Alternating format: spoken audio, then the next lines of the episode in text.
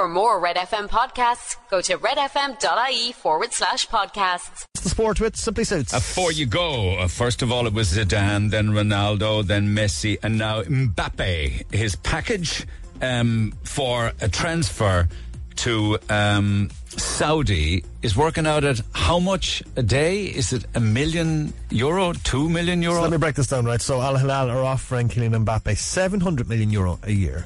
That's 58.33 million per month. It's 1.9 million euro a day. It's just under 80 grand an hour. It's 1332 euro a minute. 22 euro per second. He could sneeze and he'd earn 60 quid. Good God. Like, just change out of two million a day. It's mind-boggling money. wh- why do they? Why do they do that? Why would the?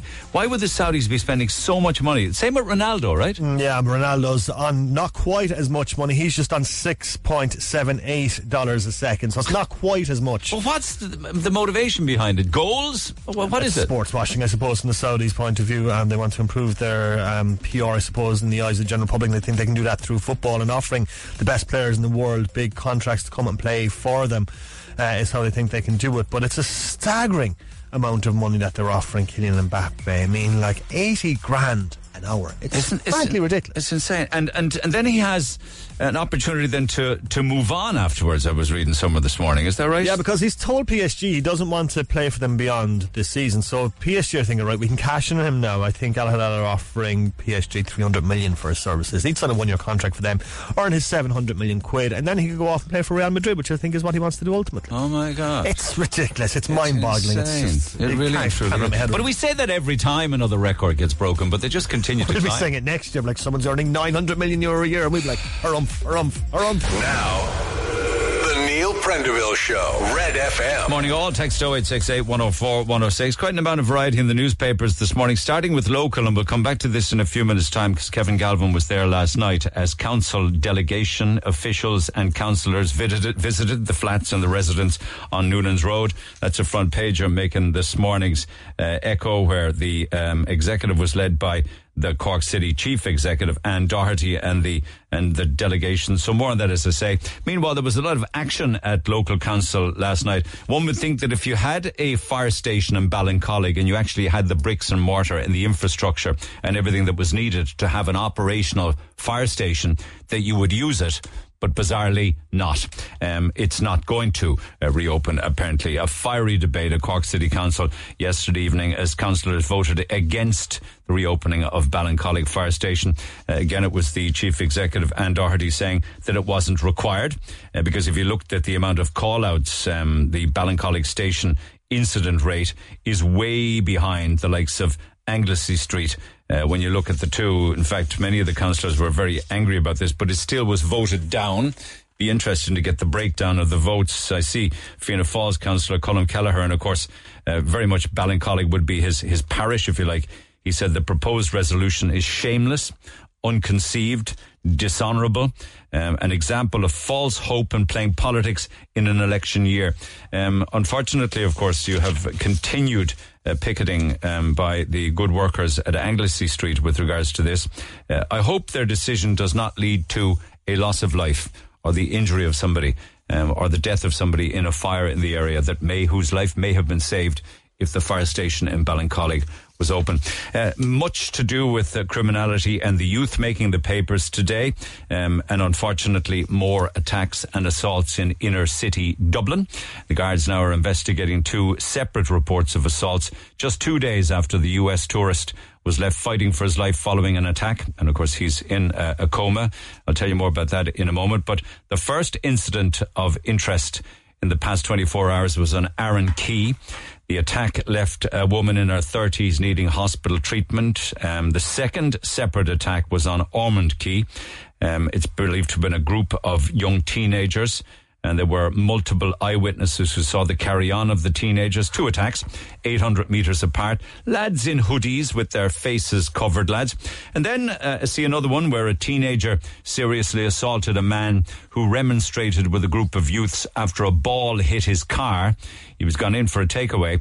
Um, this was a 15 year old boy.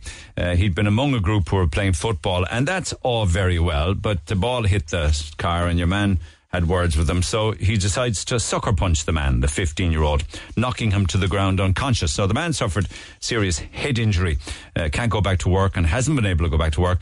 And the 15 year old, who's 17 now, was in court. He had previous uh, convictions, including uh, convictions for assault, robbery, and drug offences. But interestingly, the judge said because of his early plea, because of his remorse, because of the support of his mother, and because he had ADHD, she took into account that it wasn't a sustained attack, and his young age as well at the time, which was fairly decent of the judge, because uh, I often wonder what about the victim, the man with the serious head injury who can't go back to work. She also noted the judge that COVID had affected him significantly. So she put him on the probation supervision order for 12 months, and that was the end of that.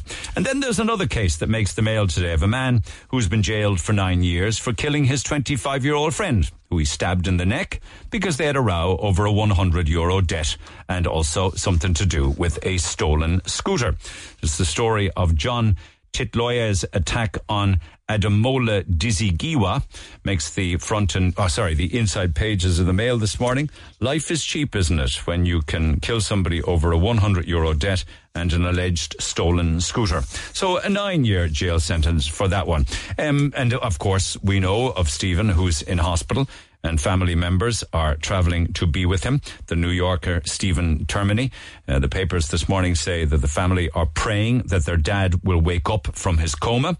His sons are flying to be with him. There was a GoFundMe to help them with the travelling costs, and of course he uh, was attacked on the corner of Talbot Street. Uh, last week, and much of it was captured on CCTV. There's been one arrest, as we know of, and much of it, of course, has been played out very much over the past few days that has led to um, an awful lot. And, and, it seems to have taken an American tourist for people to hopefully sit up. And it's, it's kind of sad in one way uh, that it's only now that people are beginning to realize that, you know, particularly with our youth, that a proportion of them, um, and it only takes a small amount of them to make society unsafe, are just running riot. Uh, I see that the Taoiseach uh, Martin yesterday, I don't know what paper I read it in, but he was saying that you know Dublin isn't dangerous and Ireland isn't dangerous, and these aren't. Uh, these aren't, um, you know, very common attacks and what have you. Um, but um, I see this morning that uh, Brenda Power is a very powerful uh, column again in the Mail this morning because she goes back to 2021 when most people were safe at home in the depths of lockdown. There was a 49 year old Mongolian woman who was walking back from her office cleaning job again on the inner city quays of Dublin when a 14 year old boy cycled up to the lone defenceless mother of two, demanded money. When she had none to give him, he stabbed her in the neck and she died some days later. This wasn't the boy's first crime. It wasn't his first rodeo, as they say, uh, let alone his first criminal offence. In fact, the time that he attacked this lady, uh, he already had notched up 31 previous convictions. Uh, and earlier in the same day, he'd gone into a spar shop and threatened an assistant with a blade. So he left this unfortunate woman to bleed to death. Um, and after that, uh, he left, um, he targeted yet another immigrant woman after that, threatening her with a knife, uh, trying to steal her mobile phone. Uh, now, the Gardaí had gone to his home apparently to search for a, whether a search warrant to looking for a stolen electric bike, and that's when the young fella made an unexpected confession. But the, the point that Brenda Power is making in the papers today that all too often it is the perpetrator that the courts seem to be more interested in and mitigating service, uh, mitigating circumstances for the perp as opposed to the victim. She says the problem starts through which. Uh, when such an approach fails to prioritize the victimhood of the people they attack, slash, threaten, and rob, and fails to acknowledge that society owes a higher duty to law abiding people trying to live their lives in peace and safety rather than it does to criminals of any age. So she's saying that the crimin- the system that processed the 14 year old killer uh, through 31 previous crimes without taking him off the streets um, put his welfare above the safety of helpless women. The point being that this guy who killed the uh, young woman who was coming back from her cleaning job should not have been on the streets because of his past. So teen gurriers, she says, must be made to fear the law or else nothing will change. And then here on Leeside, the Echo has a court report. Um, the world is changing, for sure it is, and often not for the better. This is a Cork man. There was an Indian motorist uh, being spoken to by the Gardaí for illegally parking, right? Um, when this guy, this Cork man called Martin Doyle, Gurranabraher starts shouting at them, check their passports. There's too many of those effers being left into the country. So he pleaded guilty to uh, engaging in threatening, abusive, and insulting words, um, also being intoxicated. Um, and his solicitor, Frank Buttimer, actually said in court, when I read the information uh, that I received to him, he was mortified. He says he doesn't hold those views. But Judge Olann Kelleher said that had been fine. It wouldn't have been fine, but if he'd said it once, it would bad enough. But he made the remarks five times over and over. So he said the judge said that this offence merits a jail sentence, but instead uh, of the jail sentence, which could well have been two months, he got 200 hours of community service and was fined 300 euro for being drunk and a danger. So by the virtue of somebody's skin colour, of course, uh, all too often people that like this character or, or make make a judgment call that anybody that's here from another country is a freeloader or a bum or here just for welfare, not realizing that many of them, the vast majority of them, are working hard and actually a positive contribution to Irish society. What's that story with all that those gold bars? Do you think? Uh, the far, they call it the far right National Party. Um, whatever they want to be termed, they are the National Party. They had 400,000 euro worth of gold bars in their vault. I think it's bizarre story as to why they'd have it. I'm quite sure they're being asked as to what's the deal with the 400,000 in gold bars. Anyway, apparently it was allegedly stolen uh, from their vault, but apparently it has now been located again. They call it golden plunder, blunder in the golden plunder in the sun this morning and gold case in the front of this morning's mail. There's much to do then with the Greek islands of Rhodes and Corfu, and they fear that Crete will be next. Unfortunately, some of these fri- fires were deliberately started for whatever reason, somebody would think it would be a good idea to start fires in the middle of a heatwave. But anyway, Rhodes devastated by fire, um, and they call it a biblical catastrophe. I was listening to News Talk this morning uh, before I came on air, and I think I heard Jonathan Healy saying uh, that while there would be, um, you know, fires in Rhodes and Corfu, and also potentially now in Crete, at Lake Garda in Italy, there are hailstones fall, falling the size of golf balls. It's nuts, isn't it? Uh, meanwhile, with regards to people moving around, there is a lot of interest in a particular story in the UK, and it makes the it makes the Telegraph, um, where migrants, these would not be Ukrainian refugees now, these would primarily be International Protection Order males, where there would be 500 migrant males put on a barge in a port in Dorset. And the first um, guests have started to arrive. So the, the Telegraph this morning um, just talks of uh, what life would be like on this barge, where they say they will be provided with free hiking, cycling, cricket, festival excursions, as well as onboard sports, gym, a 24 hour food, service to keep, to keep them occupied. They will be free to leave the barge at any time on foot or by buses laid on every hour um, from 7 in the morning to 11 o'clock at night with free taxis to bring them back if they miss the last bus. The Telegraph says, as well as fully equipped gym with running, cycling, rowing machines, and weights, they will have two TV rooms, five lounges, an IT room with desktop computers and free Wi Fi, classrooms for English classes twice a week, a conference room where they can book meetings, activities, and hobbies. There's two, there's two courtyards on board that have been converted, one into a sports area with football, basketball, volleyball, netball, and the others into a space for picnic tables and chairs. They say there's a 24 hour food service of breads, spreads, teas, coffees, soup of the day, and three culturally sensitive meals provided in the barge's mess room. Um, the idea is that if they uh, provide all of these services on board the barge, that the 500 men would be less inclined to go into the towns or the villages. But they're having a field day with this story across the channel, actually, with many columnists saying, what the heck is going on? So that's an interesting one um, with regards to they need to free up hotel rooms, you see, in the UK. So they're using these huge, big three story barges instead. Your thoughts on that are welcome, incidentally. Text 0868 104 106. I'm telling you yesterday that under um, climate changes, because too many people now are driving electric cars, the country is losing money. So they need to find a way of making up to 3 billion euro that they're losing because of electric cars. So they're saying, ah, what do we do? Oh, we'll increase the price of petrol, we'll increase the price of diesel, we'll put up excise duty, and we'll charge motorists who drive petrol and diesel cars, we'll charge them uh, to drive around in their cars. So I was telling you yesterday, the Mail came up with the figure of a Cork to Dublin trip would cost 163 euro. It's so it's kind of it's it's so vague. I was never able to find out how they made up that it was 163 euro to go from Cork to Dublin. Um, is that all with regards to um, you know uh, environment taxes, or does that include the price of the petrol? Uh, but Micheál Martin has come out and said that that will not go ahead. Um, they don't want those kind of stories, even if they are true, as they're looking at uh, opinion polls where politicians' ratings are plummeting.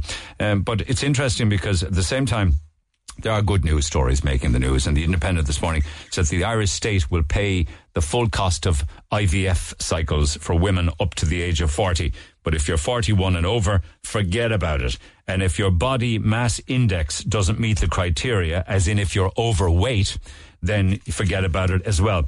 So you have to be of a certain weight and a certain age to get the full cost of an IVF cycle. One would think that any woman or couple who wanted to try for a baby should be helped, wouldn't you think? Rather than age being a diktat.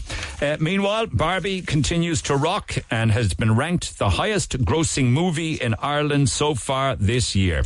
And the numbers just in. In the first weekend alone, two million, just over two million.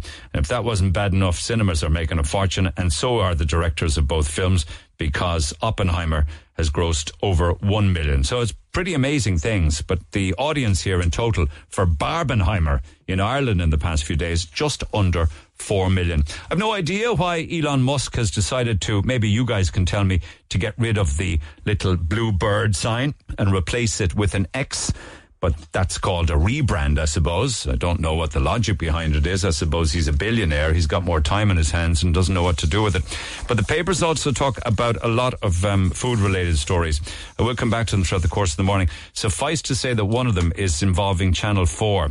They've been blasted because they've gone too far. There was a show involving Gregg Wallace and Michel Roux Jr and apparently they were eating human flesh. My apologies, this hour of the morning. It was lab cultivated human flesh, and they cultivated it in a lab. There was a big slab of it, and then they went out on the streets of London asking members of the public to taste it.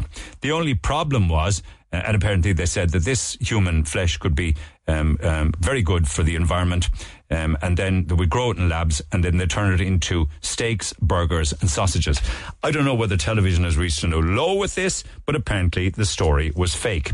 And they never warned viewers in advance that the subject matter was not real. It was all maquia. Another one, do you know how I tell you of things that appear in people's food? Um, sometimes it's on toast. Uh, so, know, with all different food, with all different things appearing. And apparently, the latest one is um, a horrified mom who took a photograph of her husband's dinner uh, because it had the Texas Chainsaw Massacre killer Leatherface appearing in her husband's dinner, and it does look like him with the molten type face. It was a chicken dish. I was more interested in what the the, the man was actually eating. Okay, it, it's interesting. Texas Chainsaw Massacre on the piece of chicken, but apparently the dish is bacon wrapped with chicken breast, smothered in barbecue sauce and cheese, and served with chips. Tasty enough. Tasty enough. And then uh, a lot of papers are talking about the eight good habits to help you live longer. What can I tell you about that? It's all of the things we should be doing and we know we should be doing. Be physically active, never smoke, have a good diet, lots of fruit and vegetables, sleep well if you can get up to nine hours a night. I'm absolutely ghost here. I'm snookered because I never get anywhere near eight or nine hours sleep.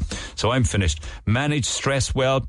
Don't binge drink. Have positive relationships and main, remain free of all opiate addictions. So that's a brand new 10 commandments for you to live by. Lots of other stories which will come back throughout the course of the morning, but you can text 0868 104 106 back after the break. Cork's number one talk show. The Neil Prendeville Show on Red FM. Last night uh, at Noonan's Road, um, the chief executive Anne Doherty led a delegation, reading from the Echo this morning, a delegation from council to the local authority flats on Noonan's Road. Um, there were some officials there, and I believe a number of uh, councillors. Dan Boyle was there, Paddy Deneen, Colette Finn, Mick Finn, Fiona Kerins, Sean Martin, Thomas Maloney, Mick Nugent, Shane O'Callaghan, and Terry Shannon. Also there was Kevin Galvin from this parish, and he joins me uh, from his own studio just ahead of the audio. So morning to you. You were telling me before we came on air that in fairness to Shane O'Callaghan, he visited every single flat. Is that right? Yeah, he was in every single uh, building that I went into. Um, I, I think a lot of the councillors were quite um, shocked. I think we all were shocked, really, to be honest. And I know, obviously, we heard Seamus speaking about this, and he was quite upset by it. But it, you know, it is like. Like they're they're not they're in a really bad condition, and the executive members and the councillors both admitted that they were in a shocking condition. And the photographs and the videos that you took, did you share those? I shared some of them. Uh, I didn't share all of them uh, necessarily. I was very, very busy last night. Okay, but uh, will they'll be Um, available. They'll be available on our social media. There'll be more put up again. I've put up some some of the worst ones. Actually, a kind of a, a very poignant moment in the visit was as we kind of worked our way down the road. We got to a street corner and there were two dead, festering rats Saw them, yeah. on the side of the road. And you should look at the faces. We have put it up on our on your popular Twitter page um, on uh, at Neil look Red FM. City manager looks horrified. horrified, Yeah. horrified. She really does, like, taken aback. And she like, look, I would say what I would say is fair play to them for coming up and seeing it themselves. Fair play for listening to the residents, but like, there's no way. In God's name, that it should have ever gotten to the point where these people were living in the conditions. Okay, so will we hear that in the audio also? And uh, will, is there reference also to why they cleaned it up in advance of the visit? Yeah, I, I they they look. I spoke to Anne Doherty. I spoke to a number of councillors. They told me that uh, they had asked residents had asked for it to be cleaned up. It, it was a. They say it was coincidental that it happened on the Friday and There's Saturday. There's no coincidence, man. There's no coincidence. That's what I. This is what councillors and executive members have I'm told me. it. But I spoke to the residents and I've I've spoken to them and I've asked them about the place being cleaned up on Friday and Saturday because a lot of the residents were talking about some of the rubbish and some of the the crap that's been left and has been left there for quite some time and that's breeding rats. But when you go there and we went there last night, obviously it was nowhere to be seen. So that is very frustrating for residents. Now.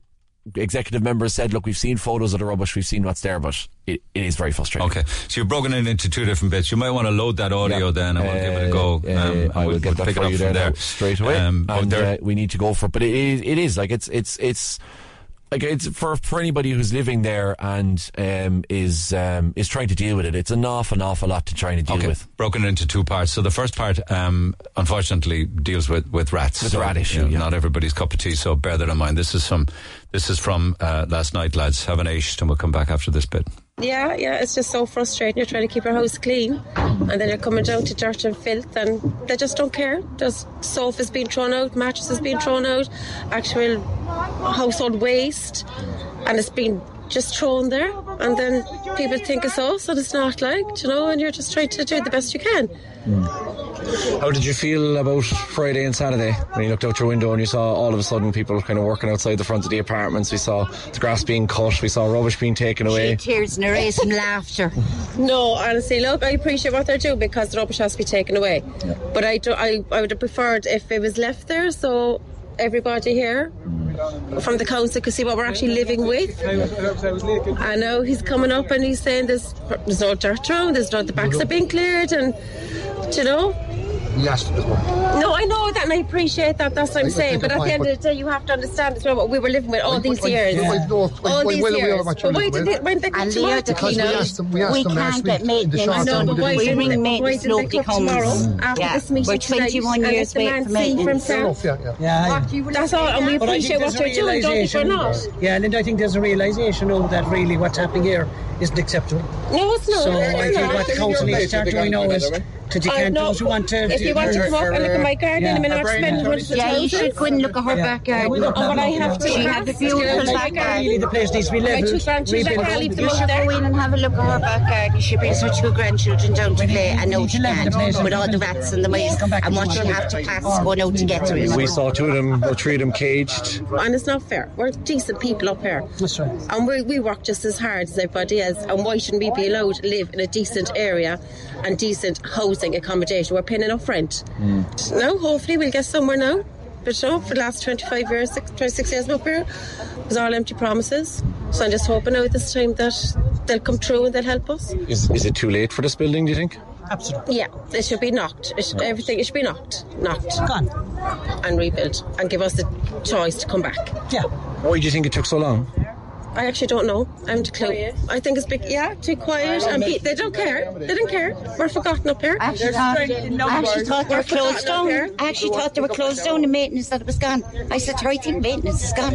When they had the Do word empty Newlands yourself. Road, nobody wants And not just here, but all be over the city. associated with There's issues Newlands with Road. maintenance, yeah. I actually thought it was gone. It was closed. And I think we've done our time now. I think we deserve it. You know, There's no we about have. We, we deserve Yeah. it. I'm, done I'm here now now in these flats, 32 like- years. Yeah, I mean, my children are all reared. You know, Like we love our homes, we love our flats. It's not like, you know, we're neighbours, yeah. it's just like it's I just feel so sorry hard for now. the people with the small babies. They Yeah. should be taken out next week. Hmm. Yeah. Next week, not next year, next week. Yeah. They shouldn't have to drop that. Well, I'm embarrassed of the area because I have a lovely house. but I'm just embarrassed of my area. When the buses pass around, I think I just run in. I say, oh my God, I'm ashamed of my life. Yeah, ashamed of my life. Yeah, they're lovely. There's some of them lovely and they have them lovely. And, yeah, and a lot of money gone into them behind the door, you know. You get no incentive encouragement to do that either, like, you know. No, no, no, you don't. How much would you say, if, if you don't mind me asking, how much you've spent? How much in terms of repairs and doing up? In the 26 years? Oh, Jesus, I'm to clue. Thousands. I'll going to thousands. Yeah. Tens? Yeah. Easy, because I'm my garden, my house, out the front out. We did it all ourselves. Did all, you did all the painting yourselves? Uh, and we just, yeah. Like that's not unusual because a lot of tenants they represent the market. Yes. A lot of tenants invest in their homes and do But I suppose when tenants invest that money, they expect the area to be kept nicely, you know. Yeah. That's the point. Yeah. We paid for it, and then they come up and they carried on the rest of the block. Yeah. And left us there then to pay out our money, it, and they yeah. didn't. They I couldn't know, finish yeah. it for That's nothing. soul destroying. You know what I mean? So that's not fair either. And what we do anytime a bus comes or a car, we run inside. Because you're so embarrassed by your house. My sister made up the game. Up up. I, I saw, I saw Children my bedroom. up I saw a mouse. I saw a dead mouse in my bedroom. Go up here now to the top. There's three, two dead rats up there now on the road. Really? Yeah, oh, you can have And, photograph um, of them. and um, I had to sleep on the couch last night And why is that? because there was mice in my room. And is that your your daughter, Linda? No, that's That's your daughter, so. And, and she ha- and she has a five week old baby. Yeah. Well, how do you feel hearing her telling, you know, like she shouldn't be. Awful, no, like she was up now this morning when I got up um, to feed the baby at quarter to five, like because it was mice running around her bedroom. It's grand now because she hasn't got school, but when it's a school morning, do you know it's crazy. But sure, I mean, even and you, everyone's trying their best to try and make the best life that they can. But then when you look, it must make you so upset to see that. It's desperate. It's desperate. It's not. It's just not fair. Like so, hopefully now by this tonight there'll be something done about it. My dad told me that I'm not allowed out the back because there's rats and mice. Yeah, there's rats as well. So where, where are you supposed to go? She can't go anywhere. I She's can't go stuck in. And then outside. if, if she is out, I'm out watching her, supervising all the I time. have to go to the tarmac if I'm not. And if I'm not going, I can't. If I'm going outside, or I have to go to my nan's back. And your nan's back is at least some way Yeah, safe. Yeah. She's enclosed. Yeah, exactly. That's shocking. Yeah. So. So you're bringing. Where are they? Sorry, now. Where are they coming? from? They're coming from the drains. They're coming from from the stores, which which would be, Where the rats are. and, No, no, yeah. and they're coming from vacant properties here behind us that are that are con- condemned. So they're, co- they're they were cleared. Vacant properties that are part of the complex. Yeah, Okay, so sorry. there's I'm nobody. Sorry, no, just trying to so- so understand. nobody living in them. Okay. They've been condemned.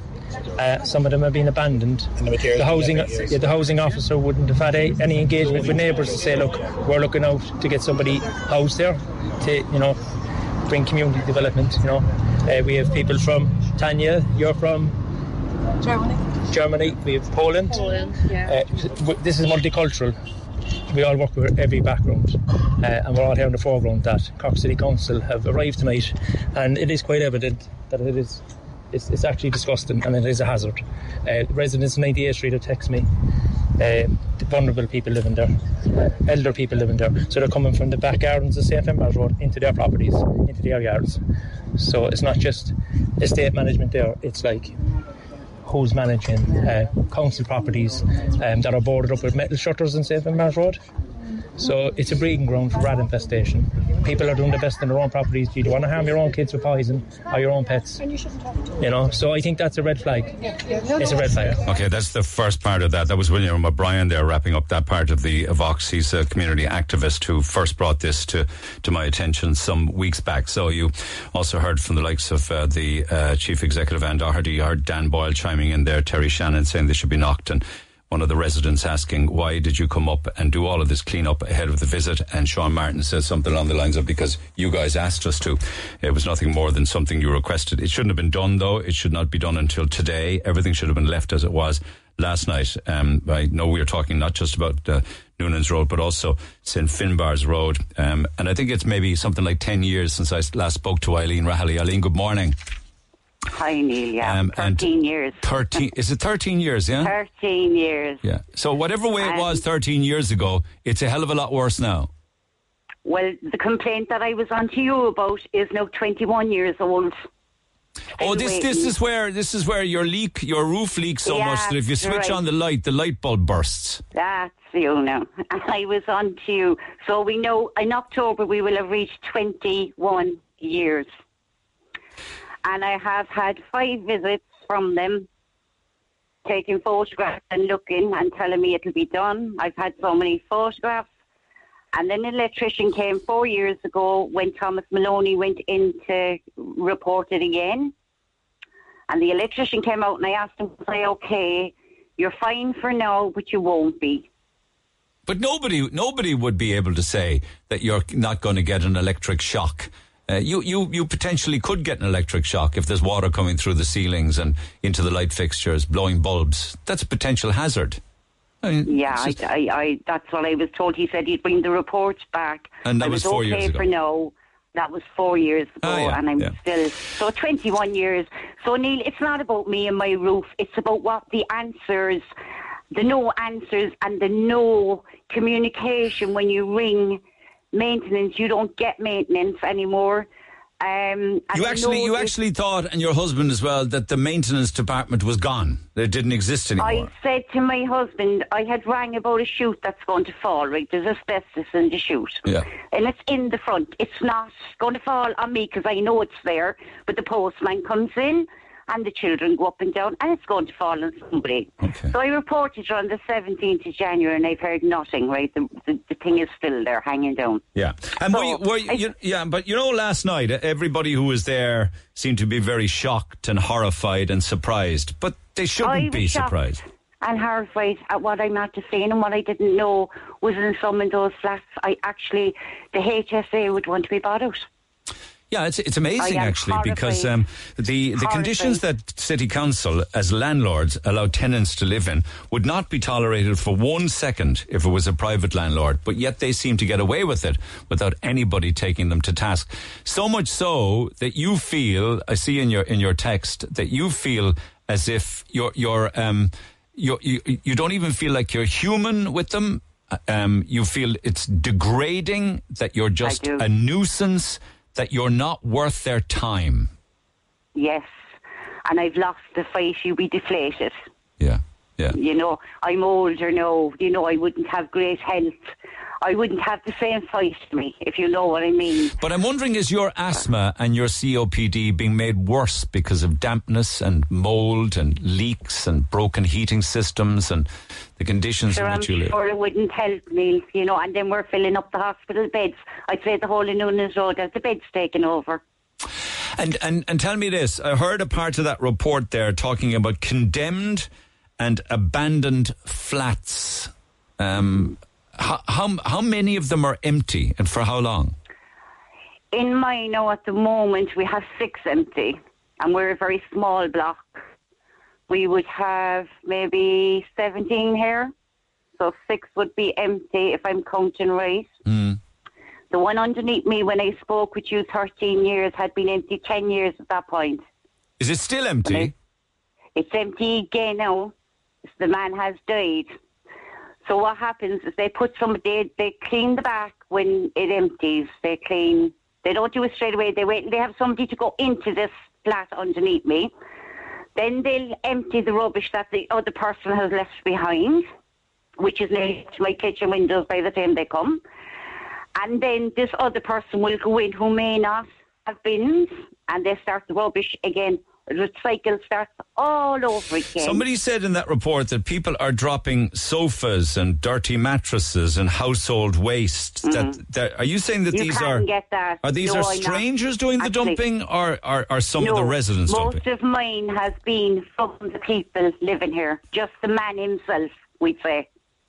So then I ring the council and they tell me, ma'am, we'd say they're going to take a legal action against him, right, to court. So we go on another 10 years while I live with the rubbish. And we get we do, we never get to the court case because the man dies, so the man never goes to court. So what will happen now is they'll clean it again, put somebody in else in, and I start the cycle all over. And they dump you know. as well their own rubbish outside in the garden. They do, there, the yeah, yeah. This man was dumping his own rubbish. I went down one So if day. city, if city council turn around, uh, go ahead. One day, what? I went down. He had died on the Friday, I think, and I went down on the Sunday with a pair of flip flops on me, as I would, to try and take out the black refuse rubbish that he'd left because I knew it was food, and you know they weren't going to come out and take it away. So I had to move it. So I went down to the back. There was a piece of wood with nails sticking out of it. I stood on that. I rang the walk-in clinic in Togher. They told me to come out. They would give me a tetanus injection. I paid 40 euro for the walk-in clinic and I paid 35 euro for the injection. You'd have it to get cost an me injection. 75 euro to, to move somebody else's rubbish. Yeah, which you shouldn't have to And be I doing in the first place. Which I shouldn't have But done. what if city my council turn around and say that the rats and um, the issues with regards to rodent infestation is because some of the residents in the flats are dumping? Yes, yes. I mean, yeah, that's going to happen, isn't it? I mean, that's obvious. So are there some, I just want to be clear about this because I don't want to be unfair to anybody. Are there some residents who don't have bin collections and are just dumping their rubbish anywhere they want? Yes. Okay. Okay, well, They'll store it in the back. why don't they have r- refuse collection? They don't pay for it, and they just store it in the back, and then I it's under my kitchen windows, and they're coming up, coming up, So for coming up. those of you that do have refuse Yeah. collection and are proud or would love to be proud of where you live, you have to suffer the consequences of that. Yes, I have to have that. I have to live with that under the windows then for at least ten years before they put somebody else in. Okay, okay, all right. You know, and okay. that's an ongoing cycle, if you know what I mean. That's Mm. an ongoing cycle. Like you, you get tired. You were very tired. All right, okay. And clearly you, you've you've you've witnessed rats, have you? No, I'll tell you, no, I haven't seen any rats because I'm up high and I don't get out much. And I don't go down the back garden. My husband goes down to cut that. And I have mouse alarms in the house. I have four of them. And I had to get the really expensive ones. I got four of them for 140 euro. And I put those in and I change them every year so that I don't have anything in the house. Right. What are, what's a mouse alarm? How does that work? If you plug it in, it's um, an alarm. It's a supersonic.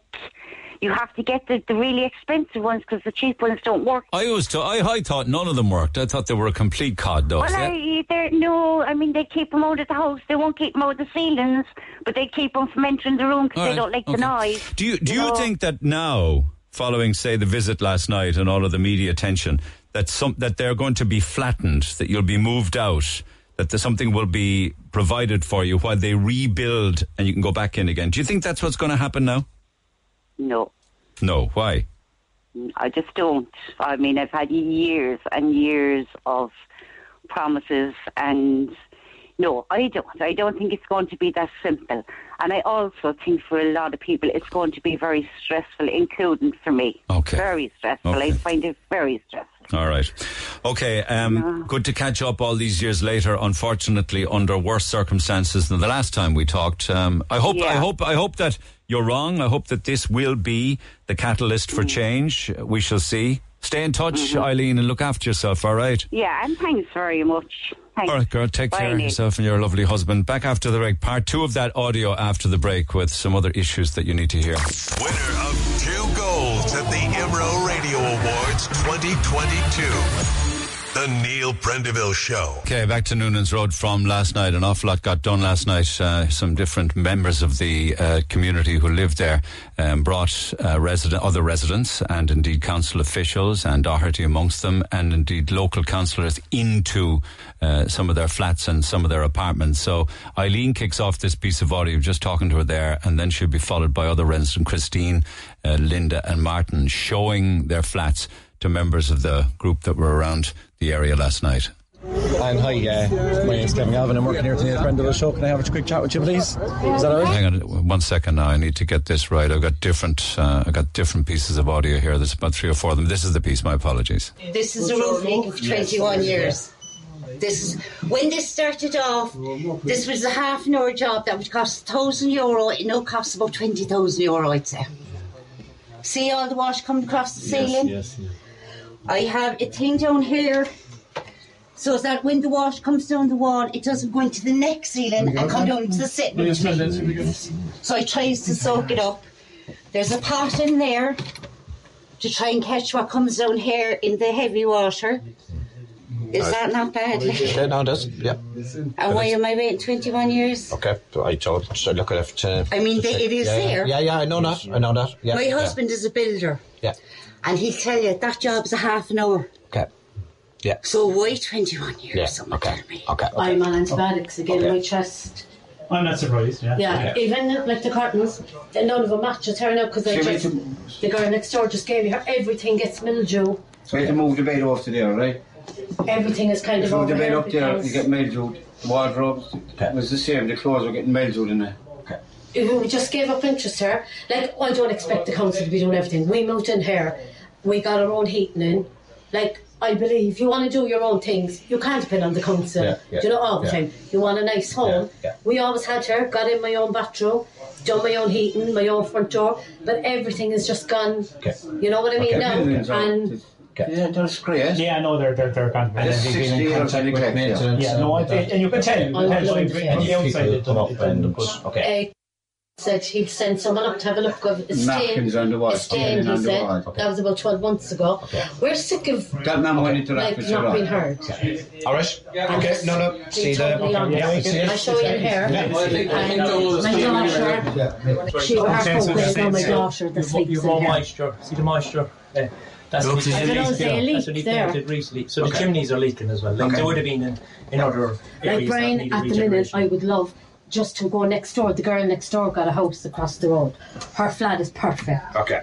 Like she, She's probably right next door to you here. She's Yeah, number yeah. four. She's got a she got across the the road. house. Okay. I would love just And for the time being. number one, is it? Let me see what you do with Number eight. these. Okay. I'm number six. You're six. Six. What was vacant? Number She's four. Number four. Okay. Okay. It's perfect. She's going to like she leave the blinds the whole lot. Okay. You have all those details. And- anyway. and I Okay. see- And can you can you yeah, yeah. push that for me, Brian? Okay, I'll, I'll come back to you and I won't make any promises, but I, I'll promise you we'll, we'll look at it. The grandchildren, what am I supposed to do with them like?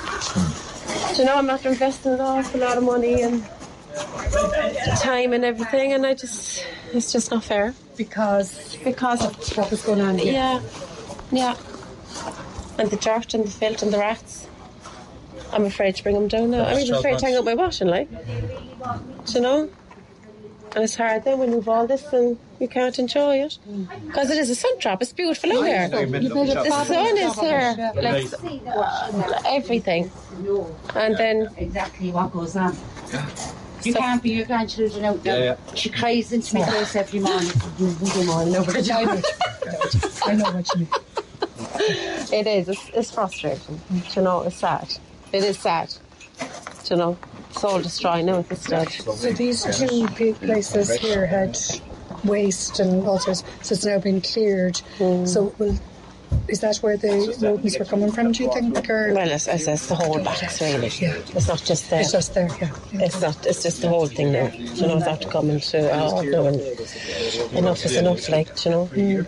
I mean, like I mean, I was here last week. and I couldn't even my grandchildren and it was lovely and sunny, and they were looking at my car. Why can't we go to the garden? I'm like, I'm not going to say there's rats there. Like, kind of frighten them. Do you know what I mean? They're only small, and all their toys and everything were inside the the shed up there, and you can't leave them out to That's fairly recent, isn't it? The, the piping, the low, lower bit?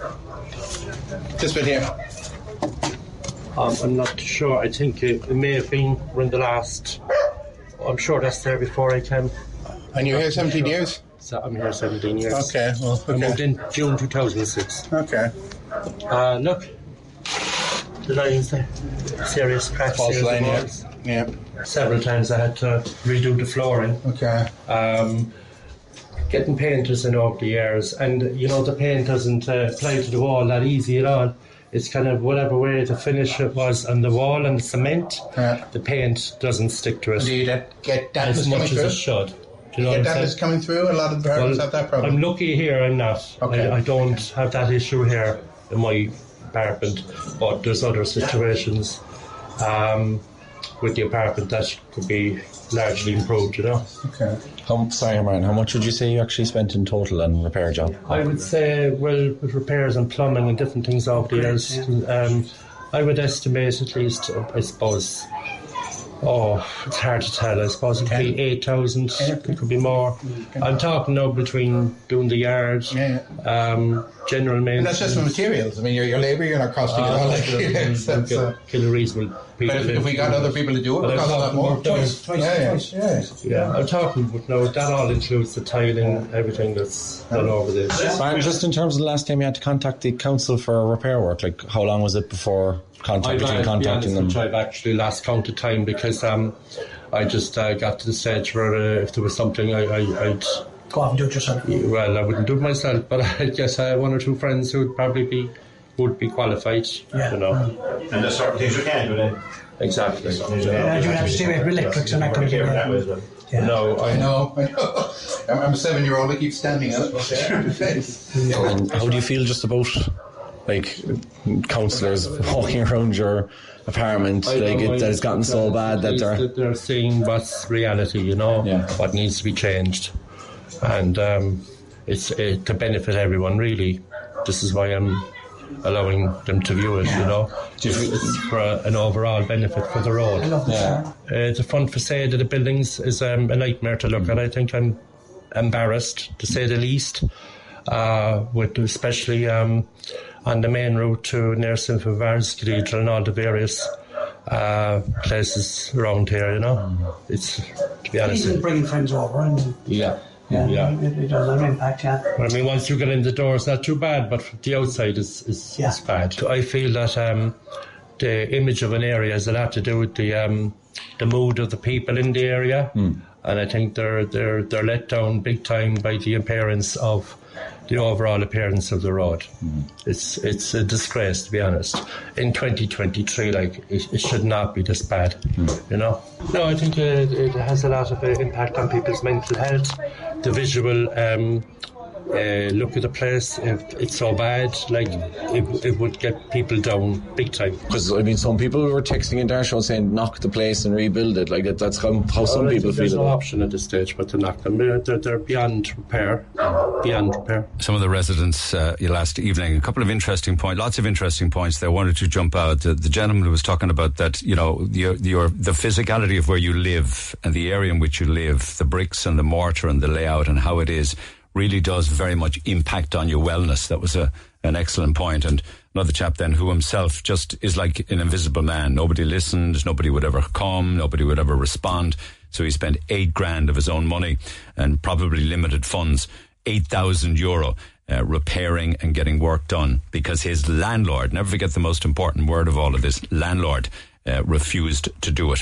If it were private, it would never be allowed to happen. The Neil Prendeville Show, Red FM. Okay, text 0868 104 106. I'll go back to, um, actually, it was interesting because Kevin got an opportunity to talk with the chief executive, Anne Doherty, who was there last night.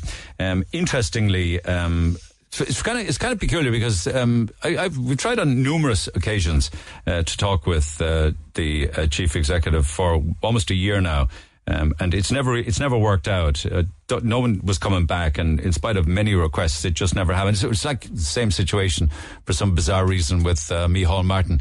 In spite of numerous attempts to to talk to him on the air, as Taoiseach, uh, Tánaiste, and you know Southside TD. It's just not happening. There never seems to be a time that suits him or those that are managing his diary. It just has never worked out. I, distinct impression that he's or they're avoiding me for some bizarre reason. But anyway, Kevin was uh, in the right place last night because he did manage to talk uh, with the chief executive. Um, she appeared unaware that we've been trying to contact her for the last number of months about lots of different issues, but he did speak to her before she visited the various apartments on Noonan's Road.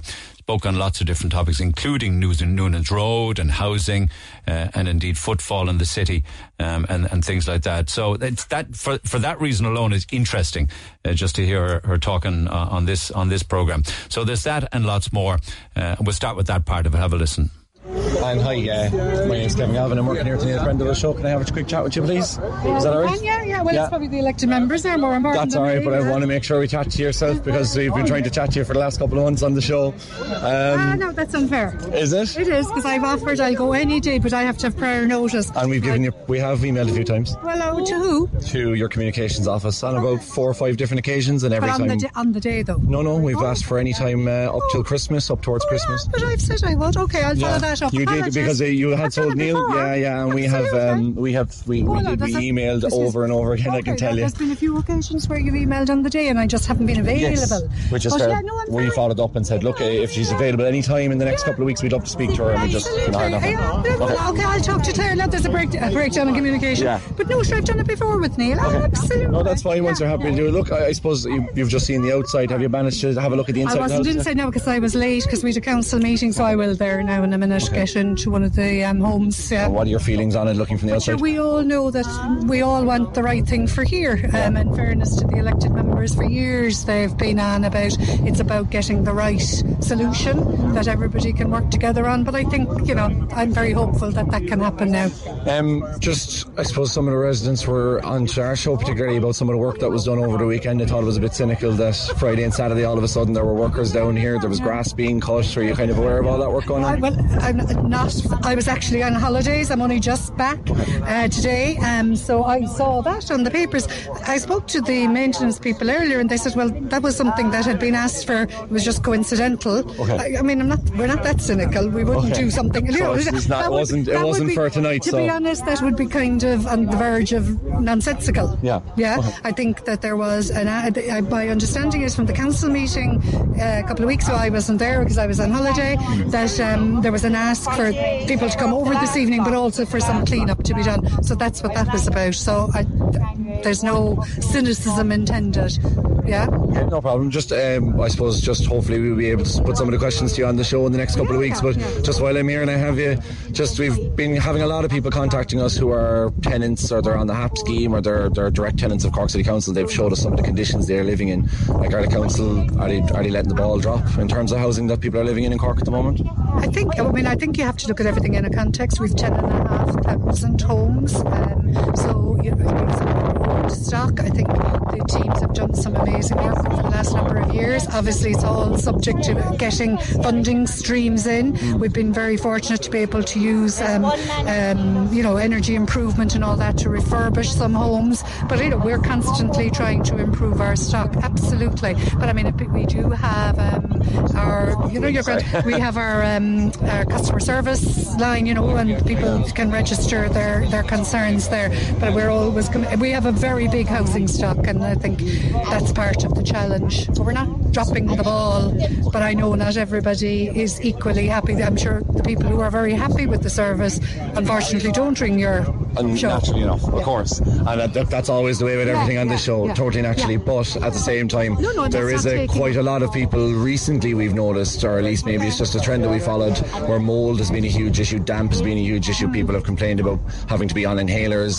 Like that's not really the sign of a of a house that's fit for living in, is it? Well, I, well, I think we, we all have those challenges in our homes Yeah. in terms of depending on the age of our home. So we are obviously all very mindful of the need to retrofit homes and make them fit for, like we're talking about very old stock in some parts of the city. So we just have to have programs to work through how we address it. And, and we all as well in our own homes have to, uh, I suppose these people would say oh, they don't have control over the homes that they live in because they're owned by the council, so it's the responsibility of the council to make sure that those homes are up to standard. Yes, I absolutely, but I suppose we need to um, we need to work together in relation to that. That. Um, we need to ensure that those homes that people have concerns about that we know about them. And I suppose rather than ringing your show, if they could talk to their local maintenance team or through our customer service line or their local elected representatives, because I don't know whether they've registered those issues. I'm sure they have, but just you know, That's what they're, they're telling us anyway. That Yeah, this, uh, we're their last resort essentially, and, and then and we're that hoping. shouldn't be the case. And I would ask them to please engage with us, and then we can try and work together to address concerns. And look, just finally, um, while I have you again, um, we spoke to Joseph Carter this morning. He owns Household Linens, which recently came out of business. He was Okay. quite critical on our show again. And look, uh, you know, our show is we tried to, uh, you know, bang the drum when we can, but unfortunately, you have to be honest as well about people. And Joseph was being particularly critical about access into town. He's saying the town, town is kind of dying on its feet at the moment. People aren't going into shop there. Parking rates have gone up. The overall safety in the city is, is you know, and I'm sure you've heard Deirdre Forde's comments in the last couple of months about how she feels about the city and, and safety. So, just in terms of like is town how do you feel has that town has kind of progressed since you've taken over as, as CEO in here in the city hall I think I think cities all over the world are changing. Um, retail is changing very very significantly. Definitely, I think um, COVID changed people's passions and behaviours. But I don't know if you've been in town yourself recently. But I was in town on Sa- Friday, and you couldn't walk up and down Oliver Plunkett Street with the amount of people. The place was absolutely hopping. Um, the stores I went into, which would be some independent traders as well, were um, describing a fairly lively trade environment. So I think that it, it, there is a mix. Um, I think you're talking about car parking charges, like there are two City Hall uh, owned and operated car parks in the city, Paul Street and North Main Street. You won't find cheaper anywhere in any city, I would argue, in Ireland, England, Scotland, or Wales. Um, so, and also there is very significant on-street car parking still in the city centre. So I don't accept the it, car parking is the barrier. And we also have a park and ride, and we also now have a growing and strengthening bus service. So there's plenty of options about how all of us engage with the city in It's relation. just Joe. I suppose Joe pointed out he had a figure. He said 29% he was down on pre-COVID, and he said the footfall is. He can see it every day that it's down, particularly during weekdays. So I, I don't know. I, uh, we're, I'm just telling you. I can only go on the footfall counters, Yeah. and that's not what they're telling. And I don't want to dispute the experience of an individual trader. And I'm very sorry to see their business close, but that's a, that's a trading decision for a business. But the feedback that we're getting from a lot of businesses that there is a very lively trading environment. It is changing. There is no doubt. Retail is changing, and the city has to adapt and adapt with that trade changing environment. I think people come to cities for experience. So the importance of things like the Crawford Art Gallery, having good food and beverage offering, having um, nice places for people to enjoy within the city are as important as the retail offering now. And that's the changing environment. We have seen new um, offerings come to the city centre. In the last, we have Dune, we have North Face, Mango coming back into the city. So there is, uh, it's, it's, it's a very moving feast. Is that the right word? Yeah, The I know what you mean. yeah. It's a it's Yeah. a it's a changing landscape. It is a changing landscape, Yeah. and I mean cities are challenged all over the world. I mean, I was in with uh, I was in a couple of cities in the last six months, and they are all faced with the same challenge, Hmm. which is you know change in the change in people's behaviour around retail, change in attitude in terms of what's acceptable, what isn't acceptable, and you mentioned um, safety and security. I mean, it's the chief super you need to be talking Yes, to, not well. me now about that. But obviously, we have a JPC process, and you've been at it, and you've heard the chief super present the, the statistics for the city. Mm. So Yes, I suppose I can see I can see your silences. And uh, look again, and thanks so much for speaking sure, to us. And sure. we're looking forward to No, no, hearing you on the no show. problem. Uh, Absolutely. as, as I said, I no problem. I've done it before with Neil. I did it with PJ recently. I'd be hmm. delighted to. But what's helpful for me and for ye and for your listeners is that if I have an idea in advance, because Yeah. then I can like I can't carry all the information in my little head. Um, so it's useful if I have an idea in advance about the types of issues that people would like to discuss. Hmm. Absolutely, not a problem. Be delighted to. been so long I've even forgotten what I wanted to talk to her about in the first place. Not as if there isn't enough to be talking about, I suppose. There's plenty. One of the points there with regards to cheap parking, Derry is a euro an hour. Um, uh, well, it's probably a pound an hour, I suppose, when you think of it, uh, unfortunately. But hopefully, sooner rather than later, Derry will be using the euro and not the pound. Fingers crossed. But anyway, um, here it's two seventy in Paul Street, which means if you go into the second hour in Paul Street, it's going to cost you five euro and forty cent. Um, I think that really, if they want to be serious about getting people back into the city with the public car parks, it should be a euro an hour and try and make up the money somewhere else. Um, I don't know, maybe a, a city tax on hotel bedrooms would be a good idea. Maybe a euro a night on every single hotel bedroom given directly to City Hall. Call it a tourist tax if you want. We pay it when we go overseas. We pay significantly more than euro a night. It would bring in millions, uh, and that could be used then to subsidise the cost of parking. Just the thought for what it's worth. A lot of text then on where people live and what, what they have to put up with. There was an interesting one where one of the residents said that I was once talking to a council worker in my housing estate and he told me that you will find that unfortunately many in council have contempt for particular areas and its people. He said that um, most council tenants would be viewed by certain people within councils as underachieving losers. Uh, I think that the mentality of a lot of those middle class people working in City Hall is that way, to be honest, uh, says Patrick.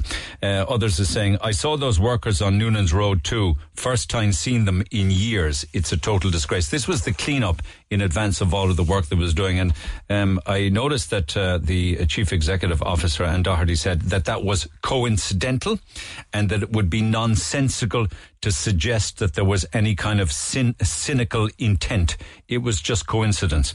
I don't believe that there's any coincidence in this. I think the whole thing was manufactured to get it done to make things look better for the visit last night. Interestingly, talking about answering or indeed talking about ringing the customer service line is like a turkey voting for Christmas because nobody answers uh, customer service lines or if they do, uh, you're just long fingered. Don't even begin to talk about um, whether or not you can get onto a maintenance department and get something done because I've heard chapter and verse over and over and over again from hundreds and hundreds and hundreds and hundreds of tenants over the years. Um, many, many just get nothing at all done, and if you're lucky, you're grateful. But you just, it's, it's just down to sheer luck, because unfortunately, uh, many people just go completely and utterly ignored. I understand that there are ten thousand homes on city council's books, but if they can't cope with them, uh, then they need to uh, do something about it. Because saying we have so many that we can't get to ever everyone is not a business model that will prove to be successful because it isn't proving to be successful.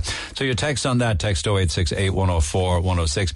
Um, just one final piece of audio, uh, and, and, um, be watching this case with interest as it goes along to see exactly what they decide to do and when they decide to do it.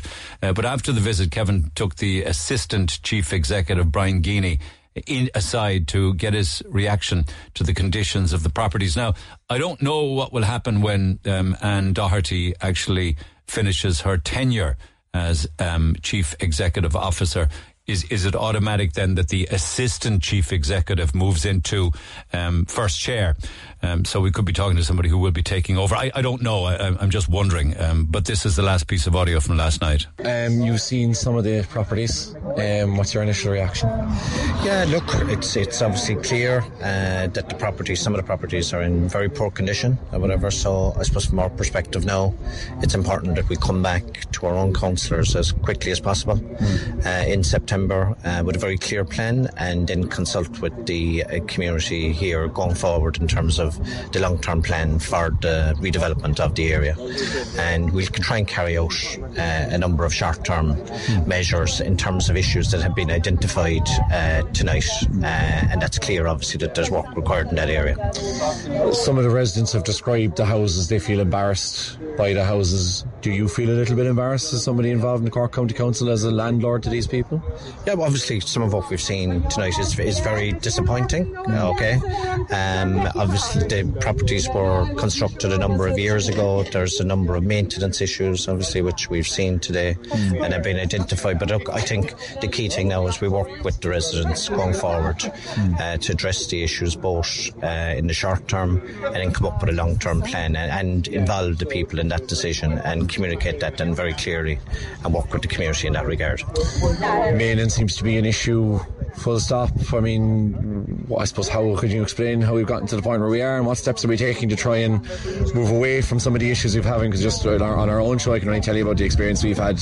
We have multiple emails every day of people saying, "I'm a council tenant, and my, my I'm living with mold, I'm living with rats, I'm living with you know in terrible conditions." Uh, look, there's a lot of very good work being done as well, maybe that's not being reported or whatever. But look, uh, if there are properties, obviously, with those issues, uh, obviously, look, where they're identified, we'll try and address them uh, as, as quickly as possible. And again, work with, with, with residents in, in, in that regard. Is this some of the worst housing you've ever seen? Look, yeah, some of some of it. Uh, look, some of the condition of the houses here tonight is is, is disappointing. Uh, is disappointing. Would you say it's the worst you've ever seen? Would you say it's some of the worst conditions Yeah, you've yeah. seen? Look, the conditions are are, are, are bad uh, in some instances. Certainly in some of the properties here that we that we've seen. Um, but look, you know, I, I think it was important. It was identified at our last council meeting that we come up here and look at the situation on the ground. And again, very important that we work with people now to address the situation going forward. And just, I suppose, finally, having seen what you've seen tonight, do you think members of the executive will come away with a newfound understanding of the kind of issues that people are living with? Maybe when you see some of those emails coming in, you'll actually be able to visualise more what people are actually living with.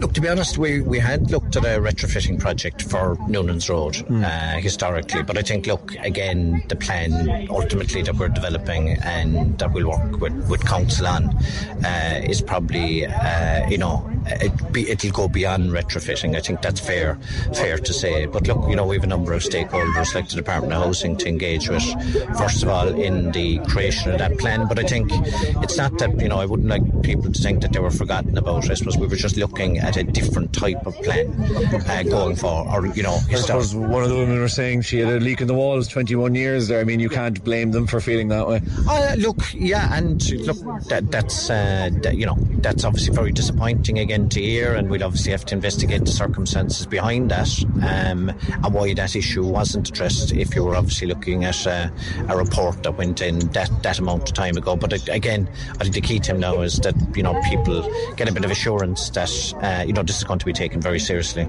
going forward, and to, to address the issues that we that we've seen tonight.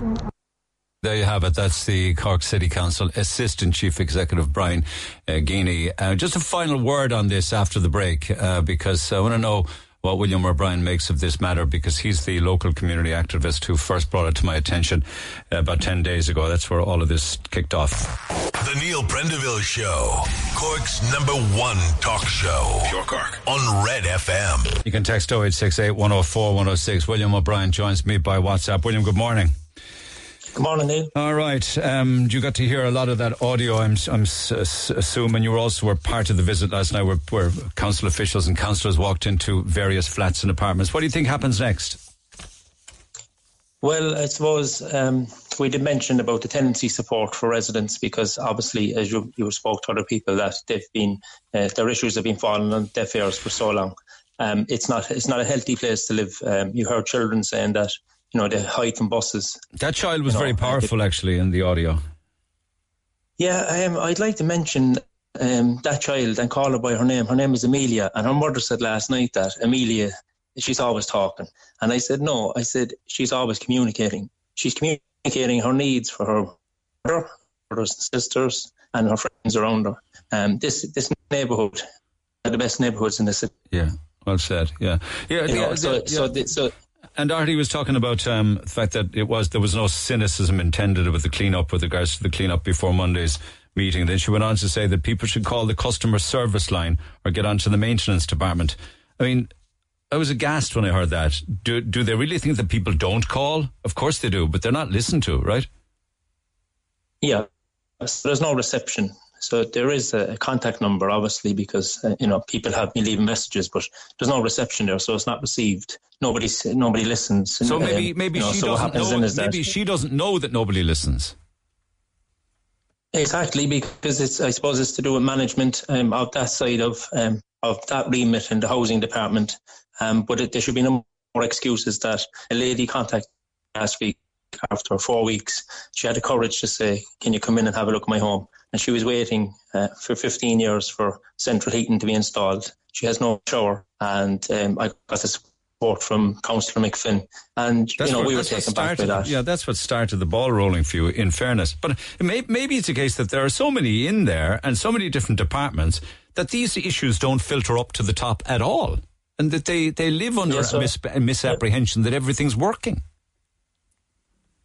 And as I said, look, Neil, everybody has their own uh, count, maybe say, uh, complaints, maybe, because they're not getting any answers to issues around um, water coming in through roofs, you know. So it's, it's fallen on deaf ears for far too long. But collectively now, the residents in New Road and St. Finbarr's Road have their committees set up supporting each other. And we've got other um, agencies as well that will support City Council. That's the Gardaí Community Mental Health Team because we need that collective approach because um, it's a it's a wide area um, and it's just been left for so long that people have their spirits up and they won't be dampened anymore. But is there anything that the residents need to pull and improve themselves? Is there some of them there now? No disrespect to those that are really doing everything right and trying to have pride in where they're living. Are, are some, and it only takes a few, just dumping their rubbish wherever they want, whenever they want, and that could be food waste leading to rats. And Neil, when we look at psychosocial health, um, the properties that are available there, housing bodies as well, have tenants there. So these are vulnerable residents that have been found a, place to live in a homeless crisis. You know, so it's not just um, you know local authority tenants; it's other housing bodies. So it's a large complex with so much going wrong in it hmm. that it's just total mismanagement from the top down. Hmm. So like it's, it's everybody working together. They go back and reflect on it. But when I mentioned about Amelia, I mentioned last night to her that someday she could be the Lord Mayor, or her brother could be, and we need to we need to create spaces in our neighbourhoods that it's multicultural. Everybody has the same opportunity, and that you know people at the top get the funding, get it into communities, and then people can thrive. Okay. And is is it the best option for this to be absolute every moved out, God knows where, that it would be demolished and all of those flat complexes would be then rebuilt, is it?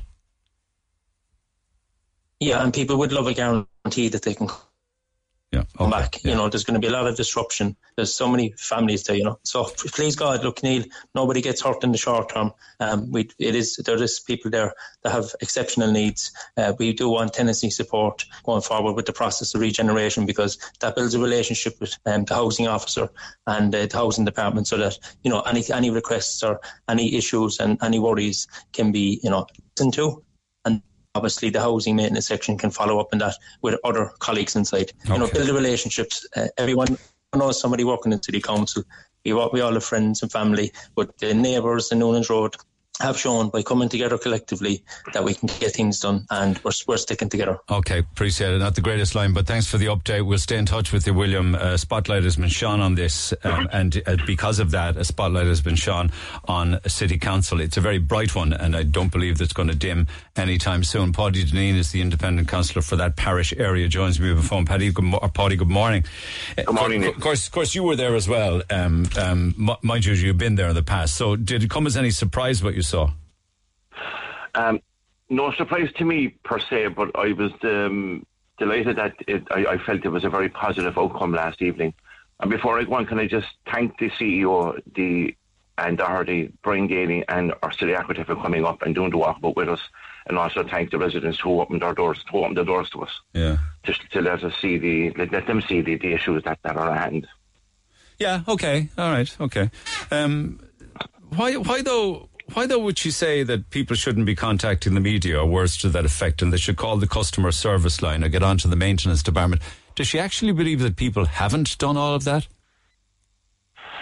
Well, I have to say, I, how positive everything was last night. I think uh, a lot of residents brought brought home to, brought, brought to bear um, a lot of issues that they have with contacting the city council themselves and getting the getting the works done that they required. And there certainly seems to be something falling through the cracks. And it was great to bring that to the attention of the CEO last evening. And I think it really struck home with them. That point. Well, she said we have ten thousand homes to deal with. You're only ever going to hear about the people who are un- unhappy. I'm paraphrasing now. You will never hear the people who are very happy and delighted with their homes that have been provided by, by city council. Almost diminishes the um, the uh, their it almost diminishes their responsibility to the people of Noonan's Road to say things like that. No. Um, well, I, I guess in the context of the new bills that we do today, and, and how and how and how the council properties are, without doubt, there there is definitely um, would there would be less complaints coming in from those properties as such. But there are some there are some some falling through the cracks without doubt. There, there is something wrong somewhere where where um, calls being brought put in maintenance calls and no maintenance is being done. And, and like, I do know that there would be prioritised and there would be triaged as such per per call. But however, to, like for that lady to be waiting 21 years, I, I mean, something there's something wrong. Okay. But that and that's what hit home with, with the with Her husband thought that the, the maintenance department actually had been abandoned and abolished and got rid of years ago. I mean, do, do we actually have a maintenance department or is it contracted out? There is there is the maintenance department, um, but I- I don't I don't how many staff do they have in that? I, I do not know that. I do not know that. But the the chief, the chief executive this that said that that uh, we had the debrief and she was saying that there's there's just kind of in-house issues that they need to be looked at as well because that was brought to their attention, so they're looking at that okay. also now. So hopefully that, that that will give some results in Okay. in the right, no, I mean, I don't mean to pin you to your collar. Just, I, would, uh-huh. I would worry that she's only hearing about these things for the very first time, you know, and that it all comes as a surprise. But what happens next now?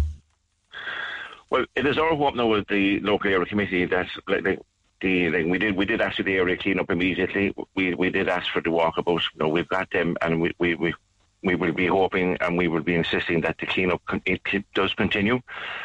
We know we need to go in with a with a with a proper cleanup of the back gardens and get all the rubbish out, get do a, a proper clearance. We need to go in and do all remedial work that can be done. The small works like the the, the windows that need fixing, the pillars that need uh, that need painting, the fascias and soffits, the downpipes, the drains, all this that needs to be done. All this can be done quite easily, I, I believe. And I think once we go in and start working on those issues start doing all the remedial works while we're waiting for the report in September. So why do all of that if you're just going to waste money by subsequently then knocking it? Well, it's important to do that because by doing that, then you're, you're starting to give pride back to the community. I, th- I think the community, like their, their hearts are broken, and, and we need to mend the hearts in that sense. And I think by doing this, we're- showing that we are behind them and that we are acting responsibly. I understand that, but here's my But- but worry. take- Here's my worry, and, and and Eileen actually said it to me earlier on. Apparently, I spoke to her uh, something like uh, 13 years ago, and at that stage, she was 10 years waiting for work to be done. So that's 23 years now. An asthmatic with COPD has been living in chronic conditions. But anyway, my, her worry and, and mine is that there will be some sort of um, um, you know a lick of paint here and a bit of work in the garden there, and you know a bit of soffit and fascia changed, and that'll be grand, and everyone will forget and move on. No, there'll be no forgetting, Neil, because um, I, I like I'm going to be the chair of the LAC come September, and I will be keeping this on the agenda. You, you have my word on that. This won't this won't be going away. Okay. We will be dealing with it, and it's like I I guess like the, like the long term plan would be regeneration, but that's that's a good few years away. So it's important that we do the work that we can do now to make it more livable right now, and give the people back their pride and, and ownership of what they have. And also in the knowledge that, that that perhaps gin regeneration will come along, but like you, you can see what's happening in Knocknaheeny, you can see what's happening in the Glen, and in comparison, Noonan Road, in comparison to what's happening in Knocknaheeny, is a small project. So, but it will take a number of years to get online. And, And you know, they're not actually doing people a favour here. They are landlords, and the people living them are tenants. And there is a thing called a rule book, isn't there? There's a rent book, and the rules are in it. So why don't they follow their own rules? Well, that's that's the questions that people were asking last night, and the CEO and, and deputy CEO are gone back now to City Hall to find out what's wrong. Okay. And Okay. hopefully, hopefully it'll yield results in the future. Okay. And and, and we will continue with- with the with the press on on council to keep the works going. Nice one. Thanks, Paddy, for the update. Uh, appreciate the call. Text 0868 104 106 uh, to the phone lines. We go, Jim, good morning. Hey. Why are you Good sick morning. of people moaning, pal? Well, it's, it's co- it's just not well. It's constant there. Like when you see people morning we say even in Noonan's Road, there they're moaning about all the rubbish and all the rats or whatever. But this has been They're living with residents, not all of asbestos. They're living with asbestos. Well, That just shows half the city. People buy a new house, house in the morning, Neil, and there's asbestos in it. Now they have to take to remove it. Asbestos is fine if it's left alone. Now, in fairness to that woman, that gutter is falling off, so that needs to come off. But if you don't go near asbestos, it won't go near you. It's not like it's uh, uh, radioactive or it's anything. you know? falling, though. It's falling down. But that, that definitely needs to come off, and that's the corporation's job. They should do it. All right. But my, my big grief here is the rubbish, like constantly for the last 40 years in corporation estates. And remember, I came out of a corporation home, right? But people dumping their rubbish out their backs, and the minute it's gone over their back, it's now the corporation's problem. That has to stop. That's a, that's a disgusting thing going on in Cork for 40 years. I've Mm. seen it in Knocknaheeny, Mahon. I've seen it in every council estate. I've seen beautiful neighbours up there. I've seen six homes in a row. Two would be absolutely beautiful, and you go into the third and it's a, a, a shithole. Yeah, William Bro- William said that there could be uh, some of that that could be people with with mental health issues. You know. Uh, actually, that's a good, good okay. Why should we put them into a mental bloody place so for them? Why should they be on their own if they can't? If they can't organise your bloody rubbish, that's something. Go in somewhere else and if somebody wipe their arse, like. But stop blaming the corporation for everything. They don't put the rubbish out there. It's the residents that are living are doing it there. And I'm, I'm you know me, I'm, I'm, I'm on that council every chance I can get. But I mean, there's an onus on the rest of us as well to, to, to, to, to offer somebody help and get it right. So take someone so take rubbish out the back? responsibility for some fault in this, is it? Yeah, yeah, of course. So who's who's putting the rubbish out there? Uh, well, as in, you wouldn't see it in a private estate, is it? Ver- Very few, very very few. And I've been in a lot of houses, a lot of estates. You go into any private estate, and they wouldn't do it. People just get on with their lives, and they do the right thing. It, it hurts, it costs, but it's better for everyone. But you can't keep going. The minute it goes over your wall, you say, "Ah, "That's the corporation's problem." It's not. It's All your right. neighbour's problem. It's your problem. It's it's the kids coming in that have a can of coke, they drop on the road, they just throw it away. It's if if you if you're a resident or a tenant that doesn't have a bin collection service and you refuse to pay for a bin collection service, things like that. Yeah. Well, then you should be summoned accordingly. You shouldn't be allowed to d- give them the service and take it out their dole money. Provide the service. It is amazing. There's no mental health when they're collecting their dole or their benefits. No, I, I'm, I'm not saying that. He's, he's just saying that, it's it's very much multicultural there, but it also is socio different in the sense that um, some people are raising families there, but they also would have individuals who'd be placed there by different agencies, people who have had issues in their lives, people who need somewhere to live. Uh, they may have mental health issues themselves. You know, they might be struggling. Um, Well, you know. it- it- wouldn't that suggest to you that the program for everybody living together is wrong? Well, it just is very unfair on those people who are doing the best they cool. can. Yeah. Why should you be living next door to a lunatic? No, it's not that. No, don't say that. Be kind to people. Well, I'm not talking about. No, that's oh, not kind at all. that. You know. No, no. it's just you might be living next to I'm- you might be living next to somebody who's a is a litter lout. Yeah, well, I mean, that's, you shouldn't be living next to him. Yeah. Fine them, summons them, and Doc is, Doc is free money. See, Most of these people have so much time, I don't know what the hell is wrong with them. Are they afraid to go outside the door or what?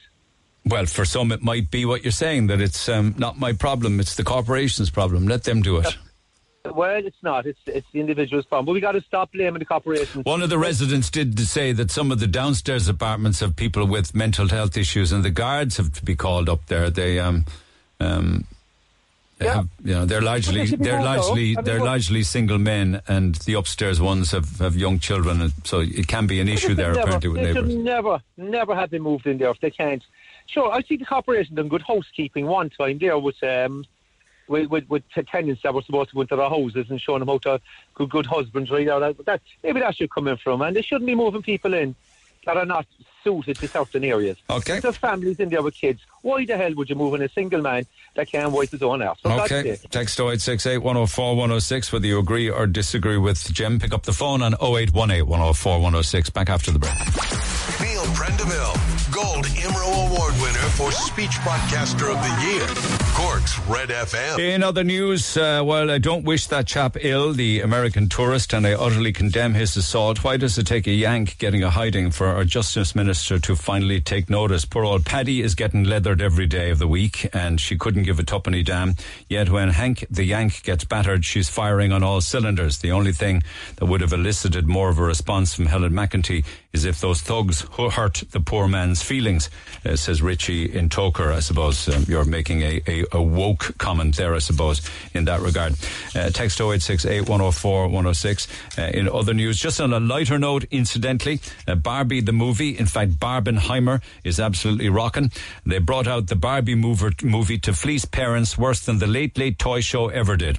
Ken is Tubridy in disguise. In disguise, says Frick. Uh, what happened to the pregnant Barbie doll? Does anybody know? Uh, a Barbie movie. I've never heard such bull in all of my life. That movie sums up this snowflake generation. I pity the world in 20 years' time. Um, would you give a shout out, please, to the Fair Hills Summer Hills Fair Hills Summer Scheme, who all went to Barbie on Friday morning and loved every minute of it. Went down to Mahon Point. In fact, somebody's asking, are there any updates at all regarding the Mahon Point gift cards problem? Um, we're not getting any answers, they say, from Mahon Point Customer Services, says Michael in Douglas. I'm going to try and update for you on that ASAP, so I'll come back on that one. But just regards to one or two more on Barbie, I think you should mention that Barbie the movie is not suitable for young kids. It contains topics like gender conditioning, so called patriarchy, feminism, gender identity, and the suggestion of toxic uh, masculinity and other things, all in the adult real world and not suitable for children. Um, wow, there's a lot going on in Barbie, uh, the movie. Actually, actually, Jim says, while listening to the public's reaction to the new Barbie movie, it made me think of a Barbie joke that was around about 40 years ago. So here it goes. Woman walks into a toy store just before Christmas and asks the sales assistant, how much is the Barbie doll? Sales assistant replies, well, the Barbie who goes to the beach doll is 15 euro. The Barbie who goes to the movies is 15 euro. The Barbie who goes swimming is 15 euro, but you can have divorced Barbie, which is 450 euro. So confused as she was, the woman asks, how come Barbie goes to the beach is 15 bucks? Barbie goes to the movies is 15 bucks and Barbie goes swimming is 15 bucks, but divorced Barbie is 450 bucks. So the sales assistant replies and says, well, when you buy divorced Barbie, you also get Ken's car, Ken's house, Ken's aeroplane, and all of Ken's records. Text the Neil Prendeville Show now 086 8104 106. Red FM. Funny you should ask, actually, with regards to the gift vouchers down in Mahon Point and that company that was um, um, managing it. I think they were Eastern European and the whole thing came off the tracks. There is an update to that, and it's good news. We can confirm now that all funds on existing cards are secure. Cards will again be available for use in purchase in late August or maybe even sooner. So to those of you that have Mahon Point gift vouchers that you thought you weren't going to be able to use, you will be able to use them. So that's great news. The money in your card is secured and you'll be able to spend it soon late August, maybe even sooner. If I have an update on that, I will bring it to you. But thank God for a bit of good news, says you.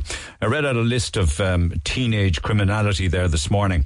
A couple of texts on that. Teresa says, bring some of the guards from Spain to patrol our streets and they'll soon whip those thugs into shape, I can tell you. They are the best I've ever seen.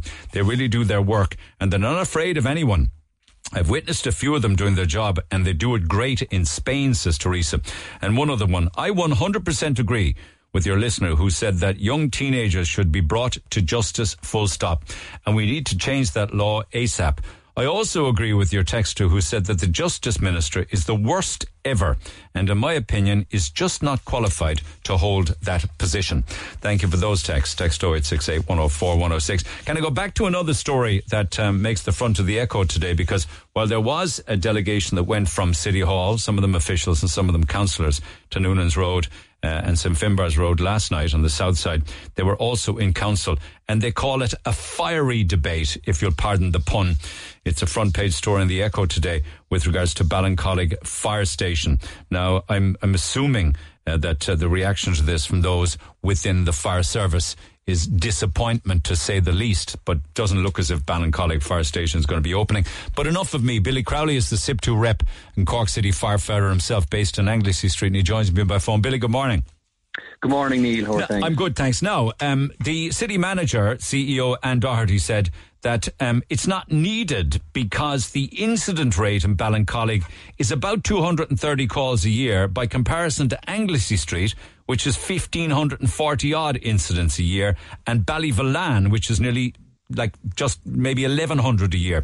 So on that basis, the figures don't seem to add up, do they? I suppose if you looked at it that way, uh, you could make that case. But then, uh, in all the years I'm in in Cork City Fire Service, I've only gone to one fire on Anglesey Street. That was uh, on Patrick's Day there a few years back. There was this fire in the solicitor's office. So if you use that metric, you'd close the station in Anglesey Street because there's only been one call on Anglesey Street in the last 10 years. Okay, in, in the sense that the figure that's given about um, Ballincollig um, is that the Ballincollig station would be doing an awful lot more than just the greater Ballincollig area, is it? Absolutely, and I think uh, uh, later on in the meeting, the chief executive Anne Doherty turned around and said, "Look, we shouldn't be talking about Ballincollig versus because it's a city-wide service." And uh, Councillor Martin, Sean Martin, said the same. He said it's for the city, not just Ballincollig, and that's the the core of our argument right from the very start. Is that a station is needed because we have a bigger city. So the city, the service we have is for the old city. We need a bigger service for the new city. Yeah. There is a station in Ballincollig, so it makes a lot more sense to put a crew out in Ballincollig than anything else. It like like for me as a layperson, it makes no sense because the station is there, right? It's it's fully operational if there was staff to to run it. It exists. It's bricks bricks and mortar. Um, if you have it, use it. If you don't have it, you'll lose it. Absolutely. Like essentially, what will happen is somebody else will come in and say, "Look, we want to use it for this, or we want to store." Would say the the the would say the roads department might say, "Look, we need to store gritters or diggers or whatever out there. We're taking it." Or or Yeah, the yeah. maintenance department might set it up as a hub for maintaining houses and property out in Ballincollig. If you don't use it, you lose it to somebody else. But she does say that it would be impossible to fund this because you'd need 40 full timers and it would cost, she says, a figure of 4 million. Is that per year? I don't know where those figures are coming from. To give you an example, we have at the moment today we have a minimum of 19 firefighters on duty between Ballyvolane and Anglesey Street, 14 in Anglesey Street and 5 in Ballyvolane. And I don't know why you'd need 40 out in Ballincollig. I can't figure it out, to be quite honest. Okay, it then- doesn't make sense on the basis of what you're saying exists in the city and Ballyvolane. No, it doesn't. And then if you look at the costings that were thrown out, would say for the station, they're saying that it would cost three and a half million to do up the station. Like around the country over the last few years, they've refurbished nine stations, and in total, to refurbish nine stations cost 3.7 million. But for some reason, to get work done out in Ballincollig will cost the same to do one station. Like they have a brand new station down in Macroom, built from the ground up, 1.3 million. But in Cork City, it costs 3.5 to Why, why should any of this surprise us, though? They close hospitals, they allow post offices to close, they close Garda stations. Um, you know, this. You know, why, why should it be any different with fire stations? This is what politicians do. I suppose, yeah, it's it's. I know, I, I, I can see why people wouldn't be surprised with it when, when that's what happens elsewhere. But I suppose if you look at it, if they close, like when they closed, they would say the A and E's and the likes of Mallow and Bandon and towns like that, they opened. Would say that they put resources into larger A and E's and the likes of the Mercy. Turned out to be a disaster, though. I mean, that's not look. That's not your fight, though. But you know, shutting A and E's, whether it was the South Infirmary or indeed shutting the North Infirmary and things like that, and and saying we had a centre of excellence in the CUH, that's a myth. But the ambulance service have similar problems to you with regards to really significant cutbacks in what they're trying to do. And at the end of the day, ambulances and fire brigades and fire officers save lives.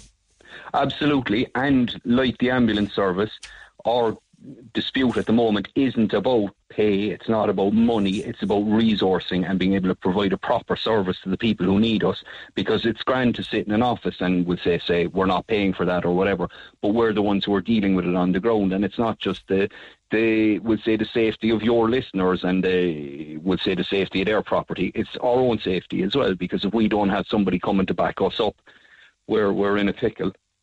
Yeah, Pat makes an interesting point by text. He says the fire brigade is like the army. No one wants it until it's needed.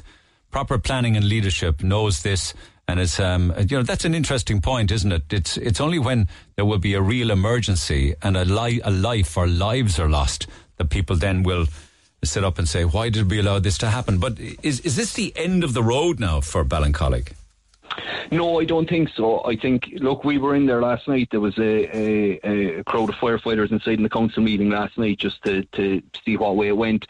And would say if you if you listen to what was said, was said by the chief executive Anne Doherty and by um, Councillor Sean Martin, who's the chair of the finance committee, uh, like Councillor Martin said that if if from the WRC that if a proposal comes before him as chair of the finance committee that says additional funding is, is required to, to increase the fire brigade service, that they'll not be found wanting. And uh, the chief executive Anne Doherty said exactly the same. She said we shouldn't be talking about Ballincollig versus, we'll say, the city. That it's a city-wide service, and if they made a commitment through the through the WRC, it would form part of the budgetary process. So what we're hearing there is that. Uh, we're back in the WRC tomorrow morning. If there's a, a, a, reasonable proposal put on the table by council at the WRC, our members, the firefighters, will accept it because we want this service back up and running. And if that's accepted, Okay, that the okay, council so- will find the funding for it. Okay, and that'd be tomorrow at the Workers' Relations Committee. But um, do the pick are the pickets continuing then? Off shift picketing. They are, yeah, yeah. Yeah. So tomorrow's a big day then. As to what will the decision be made tomorrow by the WRC? I, I would hope so. I think like we were in the WRC last month, we've come a very very long way from where we were. Like we started with uh, with nothing. Uh, as you know, the proposals that came out of the WRC were for, we'll say, staffing Ballincollig, having a truck out there from nine to five Monday to Friday, and having that truck brought into Anglesey Street by night. Um, there's only a little bit left in that to get that truck out in Ballincollig 24 seven. Um, there were. I thought the WRC was more to do with the rates of pay of the retained firefighters. No. a separate issue. They're they're also dealing with that. The Labour Court and the WRC are Paying dealing with the retained. Yeah, yeah, but that's totally separate to what's going on in Cork. See the shoddy treatment of all of those involved in um, in in saving lives. You know, you have to be hassling for paying conditions and rates of pay and being on call for long, long shifts for tiny money. It's all wrong, isn't it? Oh yeah, look, I have a lot of a lot of sympathy with the, the retained firefighters in Cork County and around the country who are who are dealing with that issue. I I think it's unfair myself. Okay, let's see what happens tomorrow. Thanks for the update for now, Billy. Appreciate it. Billy Crowley, uh, SIPTU rep and Cork City firefighter out of Anglesey Street. Text 0868 104 106. Now, the Neil Prendeville Show, Red FM. You bet. Text 0868 104 106. And people are quite a selection on different topics. I mentioned earlier on uh, the fires and the raging temperatures in the like, well, certainly Spain and indeed Italy, uh, but very much the Greek islands at the moment. My partner's family are in Lake Garda at the moment, and they had hailstones last night bigger than golf balls. They literally destroyed cars, and the mobile homes looked like they were shot at with machine gun fire. Oh my God, isn't it a crazy world? The different types of weather that we're experiencing, that Italy would be getting that. And then, of course, raging temperatures not too far away from it. Um, these are awful crimes that are going on in our streets, Neil, and allowed by a government that is blind to it. They just keep the same rhetoric that we have a safe country when they're not living in the same world as ordinary people. McEntee is only concerned with her extended hate speech law and is and as needed as it is, jail will be a high possibility with regard some of that hate bill. When serious life changing attacks are just a slap on the wrist and a bending over backwards exercise to assist these out of control youths, says Anthony. A bit like actually what Brenda Power is saying in the in the mail this morning that too often, way too often, the needs of the criminal are put a- ahead of the needs of the victim. Um, before you go to watch Oppenheimer the movie, you should watch the documentary on him first, Neil. It's called To End All Wars. Oppenheimer and the Atomic Bomb is the name of it. It's very interesting. Thank you. That's a good bit of advice to all of us who are going to go and see Oppenheimer. Watch the doc first.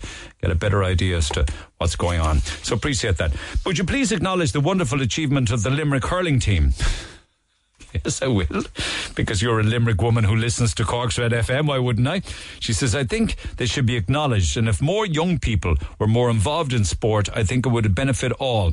Working today, but I'll listen back later. Hope you do it. Thanks in advance. Job done. Well done to the Limerick hurlers. Hopefully, sooner rather than later, it'll be the Cork hurlers again. Morning. So I've had ADHD and I moan about being in lockdown. That's literally a get out of jail ticket you're telling me. Well, yes, there were some of the circumstances in which a jail, the, uh, the, the, the judge handed down, um, 200 hours or 300 hours of community service to the young fella. ADHD, uh, mother's, um, mother's interjection on behalf of the child, guilty plea, remorse, lockdown. Uh, can you please answer this? What is this country coming to? Um, they're addicted. They had bad childhoods. They went through lockdown. They have no job. Neil, when you become an adult, even a young adult, you choose what you want to do. End of story. They're playing the system, you see, like a two bob fiddle. And shame on those solicitors that push the blatant manipulation. Can't come on air, please don't give out my details. Well, but thank you for the text. It's a very strong one, and I appreciate it. And then a few on Noonan's Road from this morning. It's hard to believe this is in Cork. It sounds like a different country. What an absolute disgrace is happening to these people. The fact that the city manager is shocked by the conditions in Noonan's Road suggests that she doesn't leave the office very much, doesn't it? Maybe if she left the office more and saw the state of the city, something might be done about it. Yeah, uh, and why clean it up? Um, why bring in all of these workers across Friday and Saturday? I don't know whether they were there on Sunday, so that Monday um, a sanitised version would be seen. Mind you, uh, it's still bad. Council are like the Gardaí since 2019, sorry, 2009, just depleted. Our country engages in cut, cut, cut. We've been told that the country is awash with money. Just knock on the flats on Noonan's Road. This should have happened 20 years ago. Uh, Neil, don't forget it was you and Red FM who brought the Noonan's Road shambles to the fore. Success has many fathers, failure, failure only orphans. Uh, it's a lovely saying, how true. I've been on Noonan's Road for 30 years and never saw the road looking so clean. It was like a council army descended here on Friday. Anne just said that the streets are full of people. Uh, Kevin should have asked her, why were we importing more people to overfill it? Ah, come on, lads. Come on. Don't have that blinkered view of life or people who come to live here. No one is interested in freeloaders or people come here to play the system or economic tourists. But there are many, many people, the vast majority of them, who come here to work and to raise families and to pay taxes and to support and be part of our local community. Do you agree with me or disagree with me on that? Text 0868 104 106. Calls on the way. You're listening to the number one talk show in Cork, The Neil Prendeville Show. It's the best in Cork. On Red FM. Just very quickly, there's a cake sale and raffle in Native Marymount on Friday, the 28th of July, which is this Friday, and it's happening down on the beautiful Fountainstown Beach Mobile Home Park from 2 o'clock onwards. If you're down in Fountaina and maybe you're holidaying there for the summer in your mobile home, uh, then that's a big call out for you to be part of that cake sale and raffle on Friday uh, from 2 p.m. A lot of people, of course, have beautiful mobile homes and all sorts of beaches right around Cork. Uh, county, and it's a wonderful thing. And we have more passes to give away actually for tourist attractions across our beautiful county this side of midday. Lots of texts. Very busy morning. I'm going to get back to the phone calls because I think I might have I might have misread the room there at City Council last night. I'm joined by the former Lord Mayor, Councillor Colm Kelleher. Colm, good morning. Good morning, Neil. How are you Uh, just, just on, just on the uh, Ballincollig fire station, right? Um, And I'll come to your aspect on it in a moment. But the irony isn't lost on me that in recent years we've been talking about issues involving Garda Síochána, issues involving ambulance paramedics. These are terms and conditions and rates of pay. We we don't have enough doctors. We we can't get paediatric services for children. Uh, we've issues with closing of post offices that impacts on the elderly who have to walk for miles and miles. And now we have firefighters and their fire stations coming into the telescopic view, um, the crossfire, if you like. Why is it that everything that's important to life and limb seems to be cut back here constantly uh, in in so many different ways? And what's going on in Ballincollig? I got the impression that you were angry that it wasn't reopening, and I'm looking at it now saying that you're happy that it's not reopening. Which is it? No, and I'm not. Nowhere did it say that I was happy that it wasn't reopened. I was angry last night at effectively what the resolution that was brought before council last night. No, one, the ill-conceived and ill-thought-out uh, composition of the resolution, and I'll read the resolution for you, Neil. It stated that Cork City Council resolves to reopen the Ballincollig Fire Station immediately with a full-time fire service while maintaining current staffing levels elsewhere. Now, Who nobody put forward that um, motion? That was put down under what's called a Section 140 of the Local Government Act 2001, and it, there were seven signatories signed it. Uh, Councillor Lorna Bogue, um, the new Councillor McCarthy, um, The Lord Mayor, you're Councillor saying? No, not the Lord Mayor. Um, um, the Okay, new right. Councillor McCarthy that, Okay. that uh, replaced was co-opted for Fiona. Okay. Um, the four members of Sinn Féin um, and Councillor Ted Tynan. So seven signatories. Um, only five of them bothered to turn up. to be quite honest with you, Neil. Um, uh, out of the seven that signed it, um, only four of them spoke on it, and there was a unanimous rejection by the rest of council, all parties, at the structure of what was being proposed. Okay, but why didn't you vote for it? It's your parish. It is my parish, and I, along with my other ward councillors out here, and in particular Councillor Derry Canty, who was being beating this drum back before the boundary extension when he was a county councillor and was flagging it. And I don't know, did Derry have a, a crystal ball at the time? But he highlighted this back then that this will be a problem. Um, and here we are. Now, no, the reason I didn't vote in favour of it, nor did I vote against it, and the reason I couldn't vote against it was out of principle. I want my fire station reopened. The people of Ballincollig want our fire station reopened, but it has to be done, Neil, in the correct fashion and the correct form to ensure that the funding is in place to do it. And uh, with the CE presented a report to us last night with an estimated cost of payroll costs up to 4.1 million, non-pay costs of half a million, But hang on a second, and the, 300,000 for the, the, the fire brigade staff and the union dismissed that and they, they, they, they said that that figure is nonsensical. My word's not there. Theirs. It wouldn't take 40 full-time fires. There's, there's, there's 14 in Anglesey Street now and there's five in Ballyvolane now. That's 19 active firefighters. So where are they getting 40?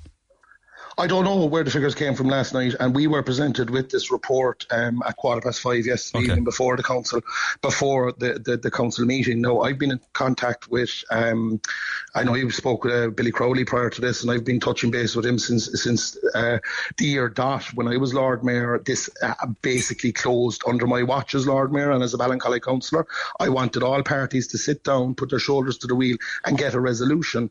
Now, Neil, whether it's five euros or four million euros, what this resolution was attempting to do last night was to circumvent the apparatus of state, i.e., the Labour Relation, the Labour Relations Commission, which is now called the WRC, which both parties are going back into on Wednesday. We will hopefully will have white smoke. But there will be a deal struck. Yeah. And and but two seconds, Neil, there will be a deal struck, hopefully.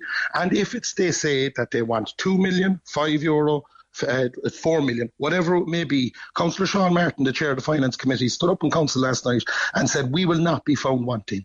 We want our fire station open. Nobody last night disagreed with the spirit and the principle of this resolution. But what they were asking for, and the word that a lot of us took umbrage with, and that I took umbrage with last night, was the word immediately. It'd be like me, Neil, and you know I'm in the tyre trade. I wanted to open up a new tyre centre in the morning. I found a building. I got the keys. I opened the door, and I realised the following morning I had no tyres. to Oh, fair enough. I understand That's that it in a analogy, but at the same time, you, you, you, you do accept that it's needed. 100%. Okay. And It's- and so, therefore, if it's needed, it's needed now. It was needed yesterday, last week, last month, last year. It's needed two years ago. Yeah. So, what's wrong with unfortunate that we using the word now? Now. Because Neil, if if that resolution was passed by council last night, it would have effectively become null and void. It was only window dressing by the left as an election stunt in an election year. So now you're Some turning, you're turning saving lives and fires, putting out fires, No, not. into a I'm not. political not. football. This has been this. No, they turned it into a political football, Neil. Because last night, had this resolution been passed, we would have effectively, under a Section 4, uh, 140 of the Local Government Act, be compelling the CE to reopen something without adequate funding in place, which would be illegal. The CE cannot spend money that isn't budgeted for. Ergo, it could not be done immediately. Where will the money come And from? So, so listen, as I said, they're going to the Labour Relations Commission. Hopefully, we'll have white smoke. I know uh, Billy was on prior to that, and he was saying that, that needed 40 full-time firefighters. We don't have that many firefighters inside Anglesey Street, nor do we do in Ballyvolane. Um, the previous station was manned by f- uh, five to eight retained fire service. I don't know if that 40 firefighters or even the cost presented to us are correct. Whether it's, as I said, whether it's two million. well, thanks or for at least million. acknowledging that because it seems bizarre numbers to me. But I, I'm, I'm not involved But in I this. would say, I would say, I would say in the chief executive's report, like this is a report that she furnished to council last night, and I would think that all the figures and the facts in this have been costed, and because you, as as the chief executive well knows, she cannot stand up in council and present something of an inaccuracy. So it, it's there's, Well, there's she's also she's also well capable of telling the tenants in Noonan's Road to call the customer service line at City Hall when we all know that that is being done and it's a waste of time. She also is capable of telling them to get on to the maintenance department at City Hall, like as if they haven't been doing that for years. So. Completely, completely. I wouldn't let Neil, that one get you, past You me. mentioned, you mentioned, you mentioned the maintenance department there. All right. Last night, um, under the appendix of the estimated financial costs of implementing the proposed resolution, it would have cost a one percent increase in rates. I'm a business owner. I don't agree with the rates as as a system. They're inherently archaic, in my opinion. It's a British system that we're still using. They need to be, you know, thrown out the window, but they're there. But it would have cost an increase to businesses. There would have been a d- reduction in local area committee budgets of 1.85 million. There would have been a reduction in sports grants, a reduction Okay, in I community get it. Yeah, I get it. I get it. yeah. 50% of our library service. If Now, you had to find the money yourself, so who will if we have it? to find the money. So it's it, it's uh, we're coming up to a budgetary process, Neil, and like a nine-year-old goes into the shop to buy something, they need to have money in their back pocket and they need to know how to pay for it. We will sit down going into the budgetary process through the cro- proper apparatus. If there is white smoke from the WRC tomorrow, and please God there will be, and we can get our fire station opened, and I can categorically say that no one out here, any of the elected members, Councillor Derry Canty and Councillor uh, Garrett Kelleher, stood in the same opinion as myself last night. Myself and Councillor Derry Canty abstained, and the reason I abstained, and I believe the reason Derry abstained, is I couldn't, in principle, vote against reopening our fire station here in Ballincollig. But what they were doing was political electioneering at the height of it. They were So it would stick in your craw to vote with independents, the Greens, or the Sinn Féin councillors. Well, no, the Greens voted against this, Well, Neil, yeah, and the okay. Independents and the Independents voted against this. And as I said, like two of the seven signatories, they, they didn't even bother to turn up. Okay, okay. Like, so even say, if Sinn Féin ever came up with a good idea, would you vote for it? One hundred percent, one hundred percent, and uh, you know, like like the other side of the coin is this would have required, had it been implemented, one, it would have become void and illegal immediately. But let's say that that didn't happen. Let's say it, it, they were within the, the realms of legality, and we had to come up with four million this morning that hadn't been budgeted for. We would have had to call a supplementary budget, I know. and the signatories of the signatories of the of the resolution deal, save four of them, just last year, always vote against the budget. If we if, if if we vote against the budget, the council collapses. Okay, and we It's came close to that once or twice. I, I am aware We of did. that. It's Ho- bad however, business. It- however, it does seem like a scandal that we have a fire station um, closed. Uh, perfectly It's good one. It's disgraceful, Neil. It's disgraceful. And the city's got twenty percent bigger. Exactly. And the fire station, you know, will reopen. I'm very confident that a deal can be done. I know that there is funding required for it. All the members of Fianna Fáil and the council and our, our colleagues across the chamber in Fine Gael and the Greens, we all sit down at the finance uh, committee. We all hammer it out.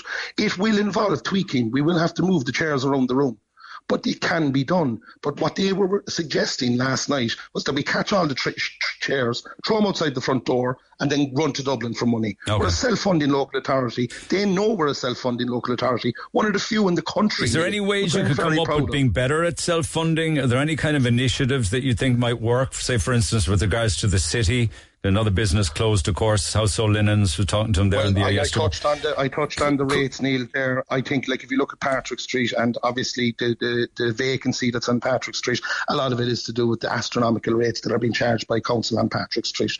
I think personally, myself, this isn't a party position, this isn't a group position. As a businessman, and taking my council hat off here for one minute, I think that any aspiring business that wants to come onto the main thoroughfare in our city should be given a rates exemption for 12 months. Yeah. Some people why may say you that's, want to do that fair. though? For why would you want to give a rates exemption to huge international companies who come in here that really have no love No, of the I'm city per about se, indigenous- and you're I'm giving them you're I'm giving them a, a rates holiday? I'm talking about indigenous um, indigenous businesses. If you go back to the Gaeltacht, Neil, uh, you're exempted from corporation tax if you start a business back there to incentivise So why don't you there. why aren't you talking about that at City Council? That's a fantastic idea. If you're if you're indigenous, if you're a small business, if you're a sole trader, if you're organically growing a business, you will get help in the city with regards to a rates exemption. 100%. But why, But, it did- like? but you see, the- but herein, herein lies the crux of the problem. That isn't something we can decide on council. That is national legislation, and I am, have been lobbying for that, and other members of all parties have been lobbying for that as well. Like last night, we as local government, Neil, we have very little powers. I was Lord Mayor. Uh, uh, of the city. And some fella actually turned around to me and said, What power does the Lord Mayor have? It's a ceremonial position. It's almost equivalent to the President of the Republic, Neil. Albeit we have discretion, we have, we have, we have a casting vote on council. But when it comes down to councillors and their powers, we have the most undevolved local government. But you have a Taoiseach who was a. Taoiseach, right? You have a Taoiseach who was a Taoiseach from Cork, right? You have Mm-hmm. uh, Michael McGrath, the next leader of Fianna Fáil and possibly the next Taoiseach or Taoiseach, who knows? And you've Simon Coveney. You've got serious players on Leeside with skin in the Cork game. Like, they could be making these decisions, couldn't they?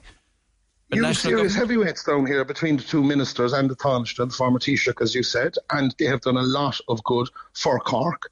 Have, you know, the investment that has been pumped into our city as a whole. And I spoke with you many times as Lord Mayor. We have the Docklands, you have CMATs, you have the Luas system, you have Bus Connects. Like the, the money that's been pumped into into the city is astronomical, Neil. We it's it's basically we've woken up from a hundred year slumber, and we were starting from a very very low base. But between housing, the funding for housing that's coming through, Cork City accounts for almost a third of the national budget in housing. There's almost a billion euros spent in housing last year and this year collectively. And it is starting Tell that to somebody who can't get a house, though. Do you know what I mean? One hundred percent, Neil. But like I have a, I have, a, I have an open door policy in my office here in the Tire Centre and the clinic. And this week alone, Neil, I have helped seven purchase in situ schemes. There's four people housed on a social housing list that, that I was making reps for, and probably along with other councillors that were making reps for them as well. And I had twelve people in here that got the help to buy scheme from Well done. Just, just, so just on that. a lot ju- being done. Okay, well done on all of that. Uh, but just on representations you make on behalf of people for housing, they don't become queue jumpers, do they? No, no, no, no. Look, obviously, Neil, we have a No, seriously, like, because there are other people that really are patiently waiting on a list. You don't manage to get them higher on a list, do you? No, all count, all council applicants are judged on their merits. There is medical issues that do come into play from time to time, and you know they would they will be housed adequately in relation to that. There's issues with overcrowding; they will be housed adequately in relation to that. But anyone on the CBL housing waiting list, and I've said this time and time again, if they do express interest on a property, please ensure that you are willing, if you are allocated that property, to move into that property. We had a 40% refusal rate last year. Neil, on CBL, um, whether they bid on it incorrectly. So do you think that people should get one offer and then they're back off the list? Well, if they get an offer and they refuse, they're suspended from the list for 12 months, Neil. so, you know, um, if they are. On one offer, on is it? One offer. Uh, yeah, if they're no, no, but like if they if they do a bid on a house and they're successfully offered that house, um, and they refuse, they will be suspended uh, for a away. twelve Okay, month period. okay, okay. After Straight away. one refusal, you're 12 months suspended. Af- Okay. After, after one refusal, Neil, to to go back to the fire service, it used to be that, but, but to go back to the fire service, all right, everybody, every single councillor in there last night wants our fire service reopened, whether they're independents, whether they're Fianna Fáil, Fine Gael, uh, Sinn Féin, the left, or whatever. But last night, and I said it, they, they were offering people false hope. Okay. As in who was going to pay be for it? done- Yeah, yeah. As in who was going to pay for Okay. it. It had to be done correctly. It was a shameless, unconcealed, and a dishonourable example of false hope. And Neil, in my opinion, any, the worst thing any politician can do is play with people's emotions and play, play with people's services and to play with our emergency services. What are you talking about, man? is You, the rest of you were sitting on your hands. At least, they, at least they did something about it. They brought it up at But we're- council. They tried to get a vote to But get it Neil- reopened. Neil, yeah. Neil, we're, we're working on this in the background, and I don't, I don't know if you spoke to Billy if he's gone off the call. I, uh, have, and Billy, myself and Billy have been in contact on numerous occasions. Like there's a lot goes on on council in the background, and then you get the Johnny Come Latelys. You know, a lot of them uh, that aren't even in the constituency jump up and down, stand outside for photographs, and stand stand here and stand there, and come in at the end of it. They're hurlers on the ditch. Who were the Whereas Johnny come lately hurlers on the ditch? The Sinn Féin councillors, is it? Well, Sinn Féin have a representative out here in Ballincollig. Um, but the other representatives that signed that um, are none of them uh, represent the Southeast Ward, um, none of them at all, save Councillor Olin Ring, um, who I do know has been working in the background with the firefighters as well. To be fair to him, um, but you know, after the firefighters held a protest up on the Link Road outside the fire station, um, we were all there with the placards. We all want the same thing. There was an elected member um, soon after that, who isn't in the constituency, knocked on the door and said, By the way, I've just been up at the fire station canvassing for its reopening, and I'm also canvassing now for an upcoming election. Not a, not a local election nor a national election, so I'll just leave it at that, Neil. I'm none the wiser as to who that is or what they were canvassing for, though. Yeah, well, well, unless they were running for president, there's only one election left, Neil. Okay. All right. Okay. We'll come back to it. Keep an eye on this one. Councillor Colm Kelleher uh, from Cork City Council. Uh, Fire Service uh, review will determine where services need to be located in a bigger city. Ballincollig would seem to be logical, says Mick Finn, uh, the councillor. Maybe the fact that Anglesey Street, that 19 in Anglesey Street and 5 in Ballyvolane is the reason why they're understaffed uh, and why 40 is a rotation that's actually required. It's a good point that there probably isn't enough with the rotations in Anglesey Street and Ballyvolane. Anglesey Street is obviously the city base and not a service uh, for the for Ballincollig is covered by the city and county service, and they're recruiting for retained members. Sorry, this actually doesn't make sense, but I will come back to it when I can make sense of the email and bring it back to that stage. But back to the phone lines, Deirdre. Good morning. Good morning. How are you? Okay, um, you wanted to pick up I'm on. glad you're confused because I'm definitely confused. Well, let's see if we can unconfuse you. What are you confused about? Um, I actually thought it was still open until, you know, but I mean, if they had the Ballincollig fire stations open, would that not relieve Anglesey Street and Ballyf- uh, Ballyvolane, considering they have so many less staff? They must be, they must be overworked and wrecked, those poor men. Yeah, put abs- their abs- lives ab- absolutely, it would relieve, and it also would me- make people sleep in their beds safer at night, knowing that there was one like more if fire there's station a fire open. on the Kerry Road or Yeah. one of you know out that way, um, Ballincollig would get there a lot quicker. Well, totally, and you, and you never know when there could be a really serious disaster or a very bad but that's fire. it. could Like be a chemical if the fire. other, if the other two stations are busy out in calls and stuff like that with so little firemen, and a fire happens out that way, Totally, yeah, totally. somebody's life is at risk. Businesses, Yeah. households, you know, there's families and more than one if it's a business ruined because they're You can't have you can't have too many fire engines. You can't have too many fire brigades, SAF. You can't have too many guards. You can't have too many doctors. It's impossible to have too many. It's about who you know, I pays think for it. I think they're not giving the blue collars and stuff like that enough credit. They're overworked, understaffed, and if something goes wrong, they'll blame the firefighters that they weren't at this fire or whatever. Or what if it was one at their own houses? They'd be the first one to give out about it. That's it. That's it. Well said. Thank you for that. Back after the break. Text 0868 104 106. Cork's number one talk show. The Neil Prendeville Show on Red FM. Back to the phone lines in a couple of minutes' time. want to give a very special birthday greeting today to Brita O'Connor, who is listening every single morning. So happy birthday to you, Brita. Have a great day today. Don't know who's sending it in. Let's say it's on behalf of all that know you and love you. So happy birthday to Brita O'Connor. I like this one. Talking about, talking about uh, Micheál Martin earlier on in the air, and somebody says, Neil, come here. Micheál Martin is not a fool, you know. He knows you're a shinner. I don't know people make, I don't know why people make those kind of assumptions as if I have any political allegiance at all, which I don't actually, which I don't. The years have beaten political allegiances out of me, I can tell you. Uh, you will never see Derry using the Euro, Neil. Weaponizing the Irish language is after putting the kibosh on that dream. Not quite sure what that means. I mean, they say that ultimately, don't know whether it'll be in my lifetime, we will have a 32 county republic. I, I hold on to that dream. That doesn't make me a shinner. It just doesn't make me a shinner. It just doesn't. Not that there's anything wrong with people who do support Sinn Féin. Um, can I just say that was a great interview that Kevin did with the CEO Anne Doherty. Well done, says Mary Jane, and so say all of us. About time someone talked some sense on air. The country has too much of a sense of entitlement. This is to do with our caller Jim, saying that people need to take responsibility for their own actions and cop themselves on. The dole is too attractive in this country. If these people stopped dumping in their own areas and paid for their bins, everything will be okay, says Terry. Um, you know, for those that get up and go out to work every morning, I suppose is different to those that don't, Terry says. Why don't the council put up cameras and catch the people living there who are dumping the rubbish and on their third strike, remove them from the flats, full stop? Says Declan in Carrigaline. I'm interested actually that you only get one refusal on a CBL list. Now remember, when it wasn't like that, you got to have at least two refusals, and on the third one, then you got Uh, suspended from the list. Morning, I'm six months pregnant and I was with my two year old son in the car when the clutch went on Christy Ring Bridge during rush hour. My phone was also dead. Three Garda cars passed and an unmarked car as well, and not one of them stopped to ask if everything was okay. I thought that in itself was disgraceful. Luckily, a man in a white van named Connor pulled in and let me use his phone to ring my dad, Brendan Collins. Connor, along with the other kind people passing by, pushed my car to the side of the bridge while I took my son out of the car and stood minding him and the two other kids while their parents helped to push the car.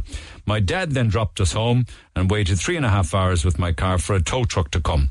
Huge thanks to Connor and the white van and all of the other people who helped, and especially my dad, Brendan, who didn't get home till 10 o'clock last night. I'd be absolutely lost without him. Delighted for you. Glad it worked out in the end. And of course, there are kind people out there, and that is another example of them. Text 0868 104 106. I'll try and get uh, another couple of emails on and texts on this side um, of uh, midday. Um, but just um, I can I can get to I can get to John Byrne and then perhaps I'll, I'll need to do some some giveaways because we have some fabulous family passes to give away for tourist attractions. Uh, but anyway, we'll see how time goes. Let's get on with it. John, good morning. Morning. If you had Anne Doherty's number, well, you, you can call City Hall and ask to be put through to her office. Why? Well, I just want to figure out like who's going to come first if uh, there's a fire in uh, Collaheen or in Ballincollig or the surrounding areas. W- would she make it before the fire service? Well, if there was a fire where I am- where I am right now, right, it would make an awful Yeah. lot more sense for the fire brigade to come from Ballincollig. It would, of course. It is only it is only across the, the bridge from there.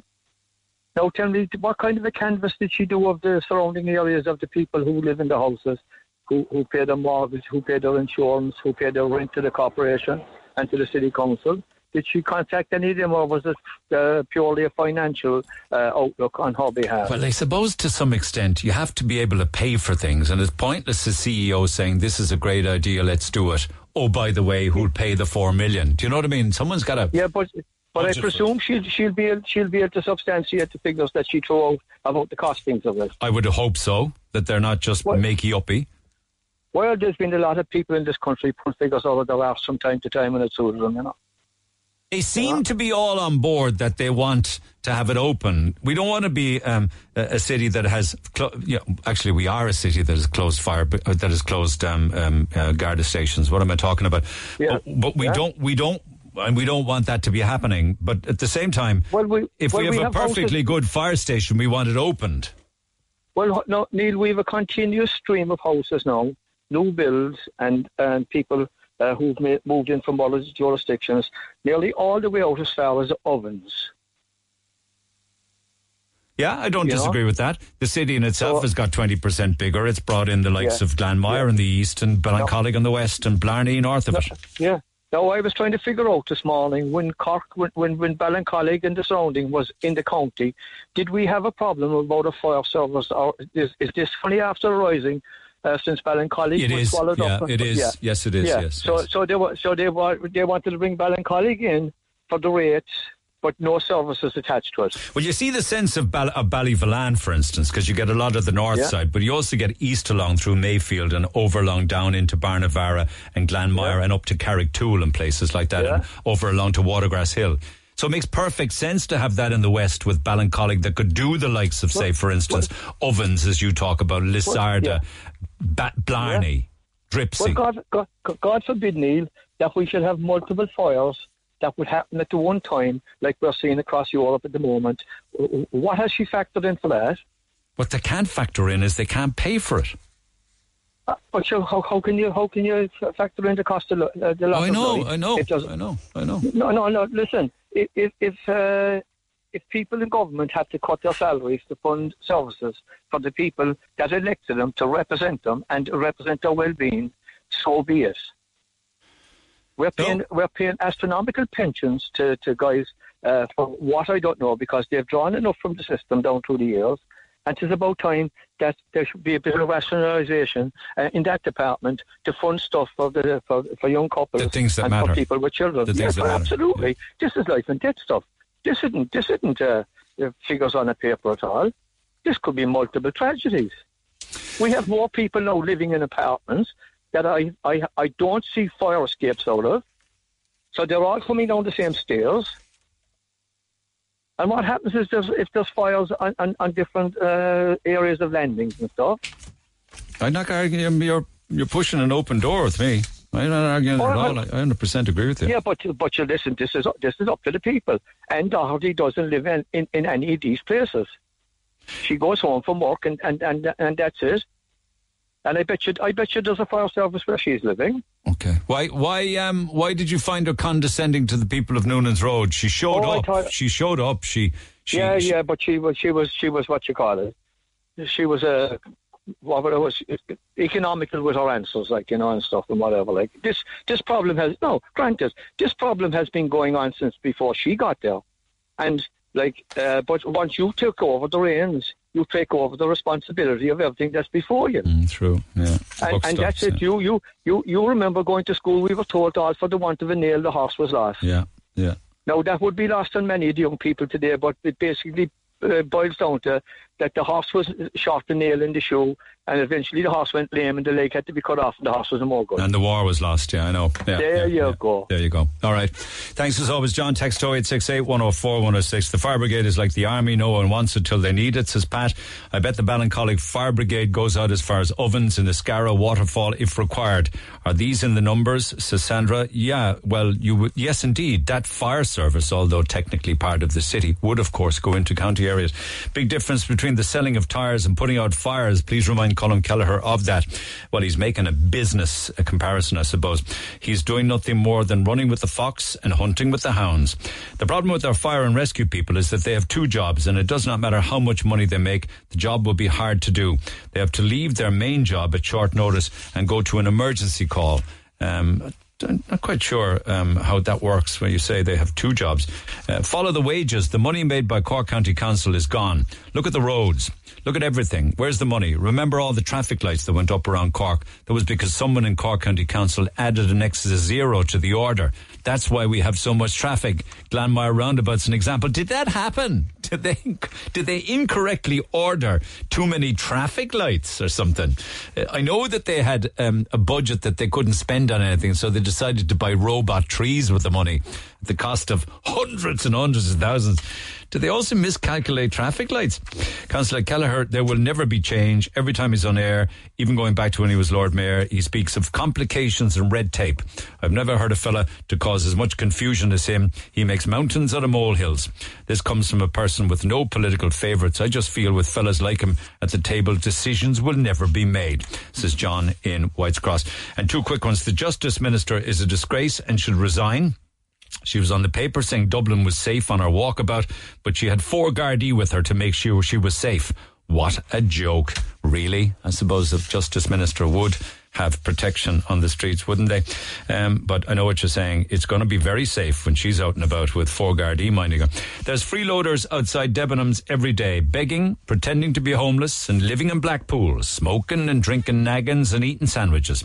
Why don't the welfare chase them up and get them working? If it was you or me, we wouldn't get away with it, says Kieran. So thank you for those. Keep them coming. Text 0868 104 106 after the break. Call the Neil Prendeville Show now. 0818 104 106. Red FM. Talking yesterday about what would make the perfect pub. We all love going down the local, but what is it that makes the pub, pub, pub perfect? Would it be a pub without phones, a ban on swearing, no TV, no music, no kids? And we were asking people, um, particularly online overnight, as to what would make the perfect pub. Um, and some lovely responses to this. Give me an example of one. Well, uh, Yorick says the Widows in Glanmire has all the ingredients of a proper pub. They serve the best pints around, always perfectly poured and served with passion. There's no piped music and there's no food unless you count a pink snack and a bag of Tayto. The phone reception isn't great which is perfect. They've an open fire and a few good characters frequent the establishment, including the owner Tim, who is a great character and a great man for the ball hop. And to stir things up, you need to leave your feelings outside the door.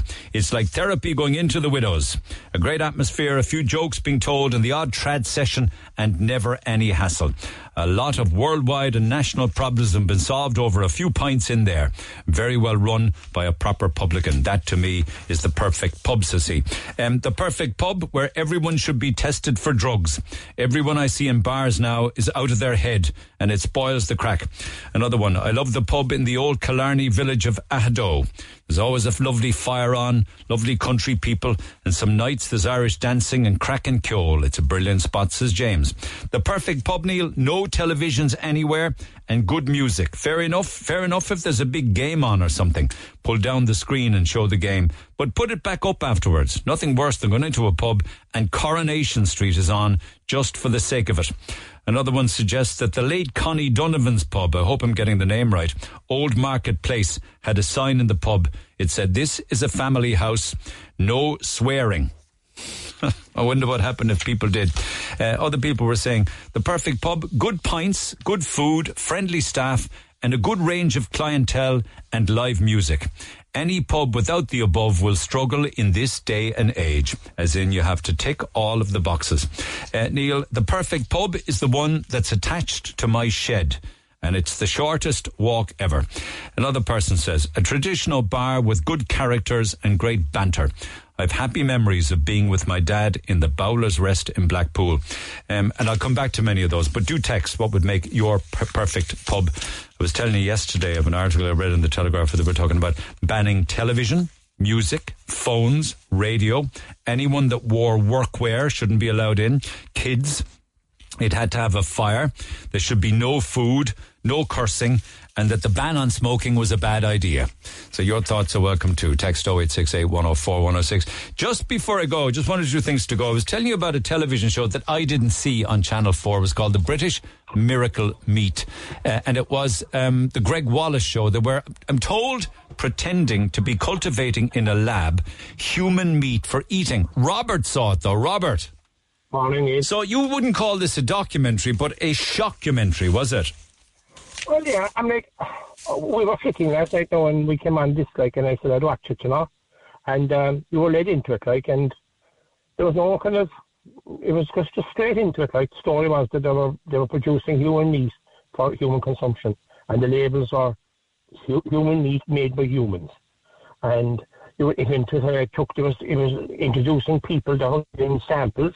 There was an elderly woman now, and there was a young man, and so when they went into the into the we say the hospital or the surgery, um, they were put under the gowns were put on. They were ah, they were all sort of interviewed, and it was all very official. Neil, like you know, you were sucked into this, like so. Uh, the, the the the elderly woman was asked that she wanted to get it from her, her hip or her shoulder or her back, and and, uh, and uh, she gave her sample, and the next thing they cut into the um the, scientific lab where they were actually growing the, the meat. They were get, they were growing the meat over the sa- sample that was given by the woman in the hospital, as an example. Yeah, and they were put together like uh, maybe about four inches apart, and the meat actually grew itself uh, to, the, to its neighbour. Because the uh, photograph has a big slab of it. Um, Yeah, that was the result then of, of the culture, we'll say, and the meat after growing, and this big slab of meat then was was the final result of it, and it was put on the table, and you could actually make steaks out of it, you could do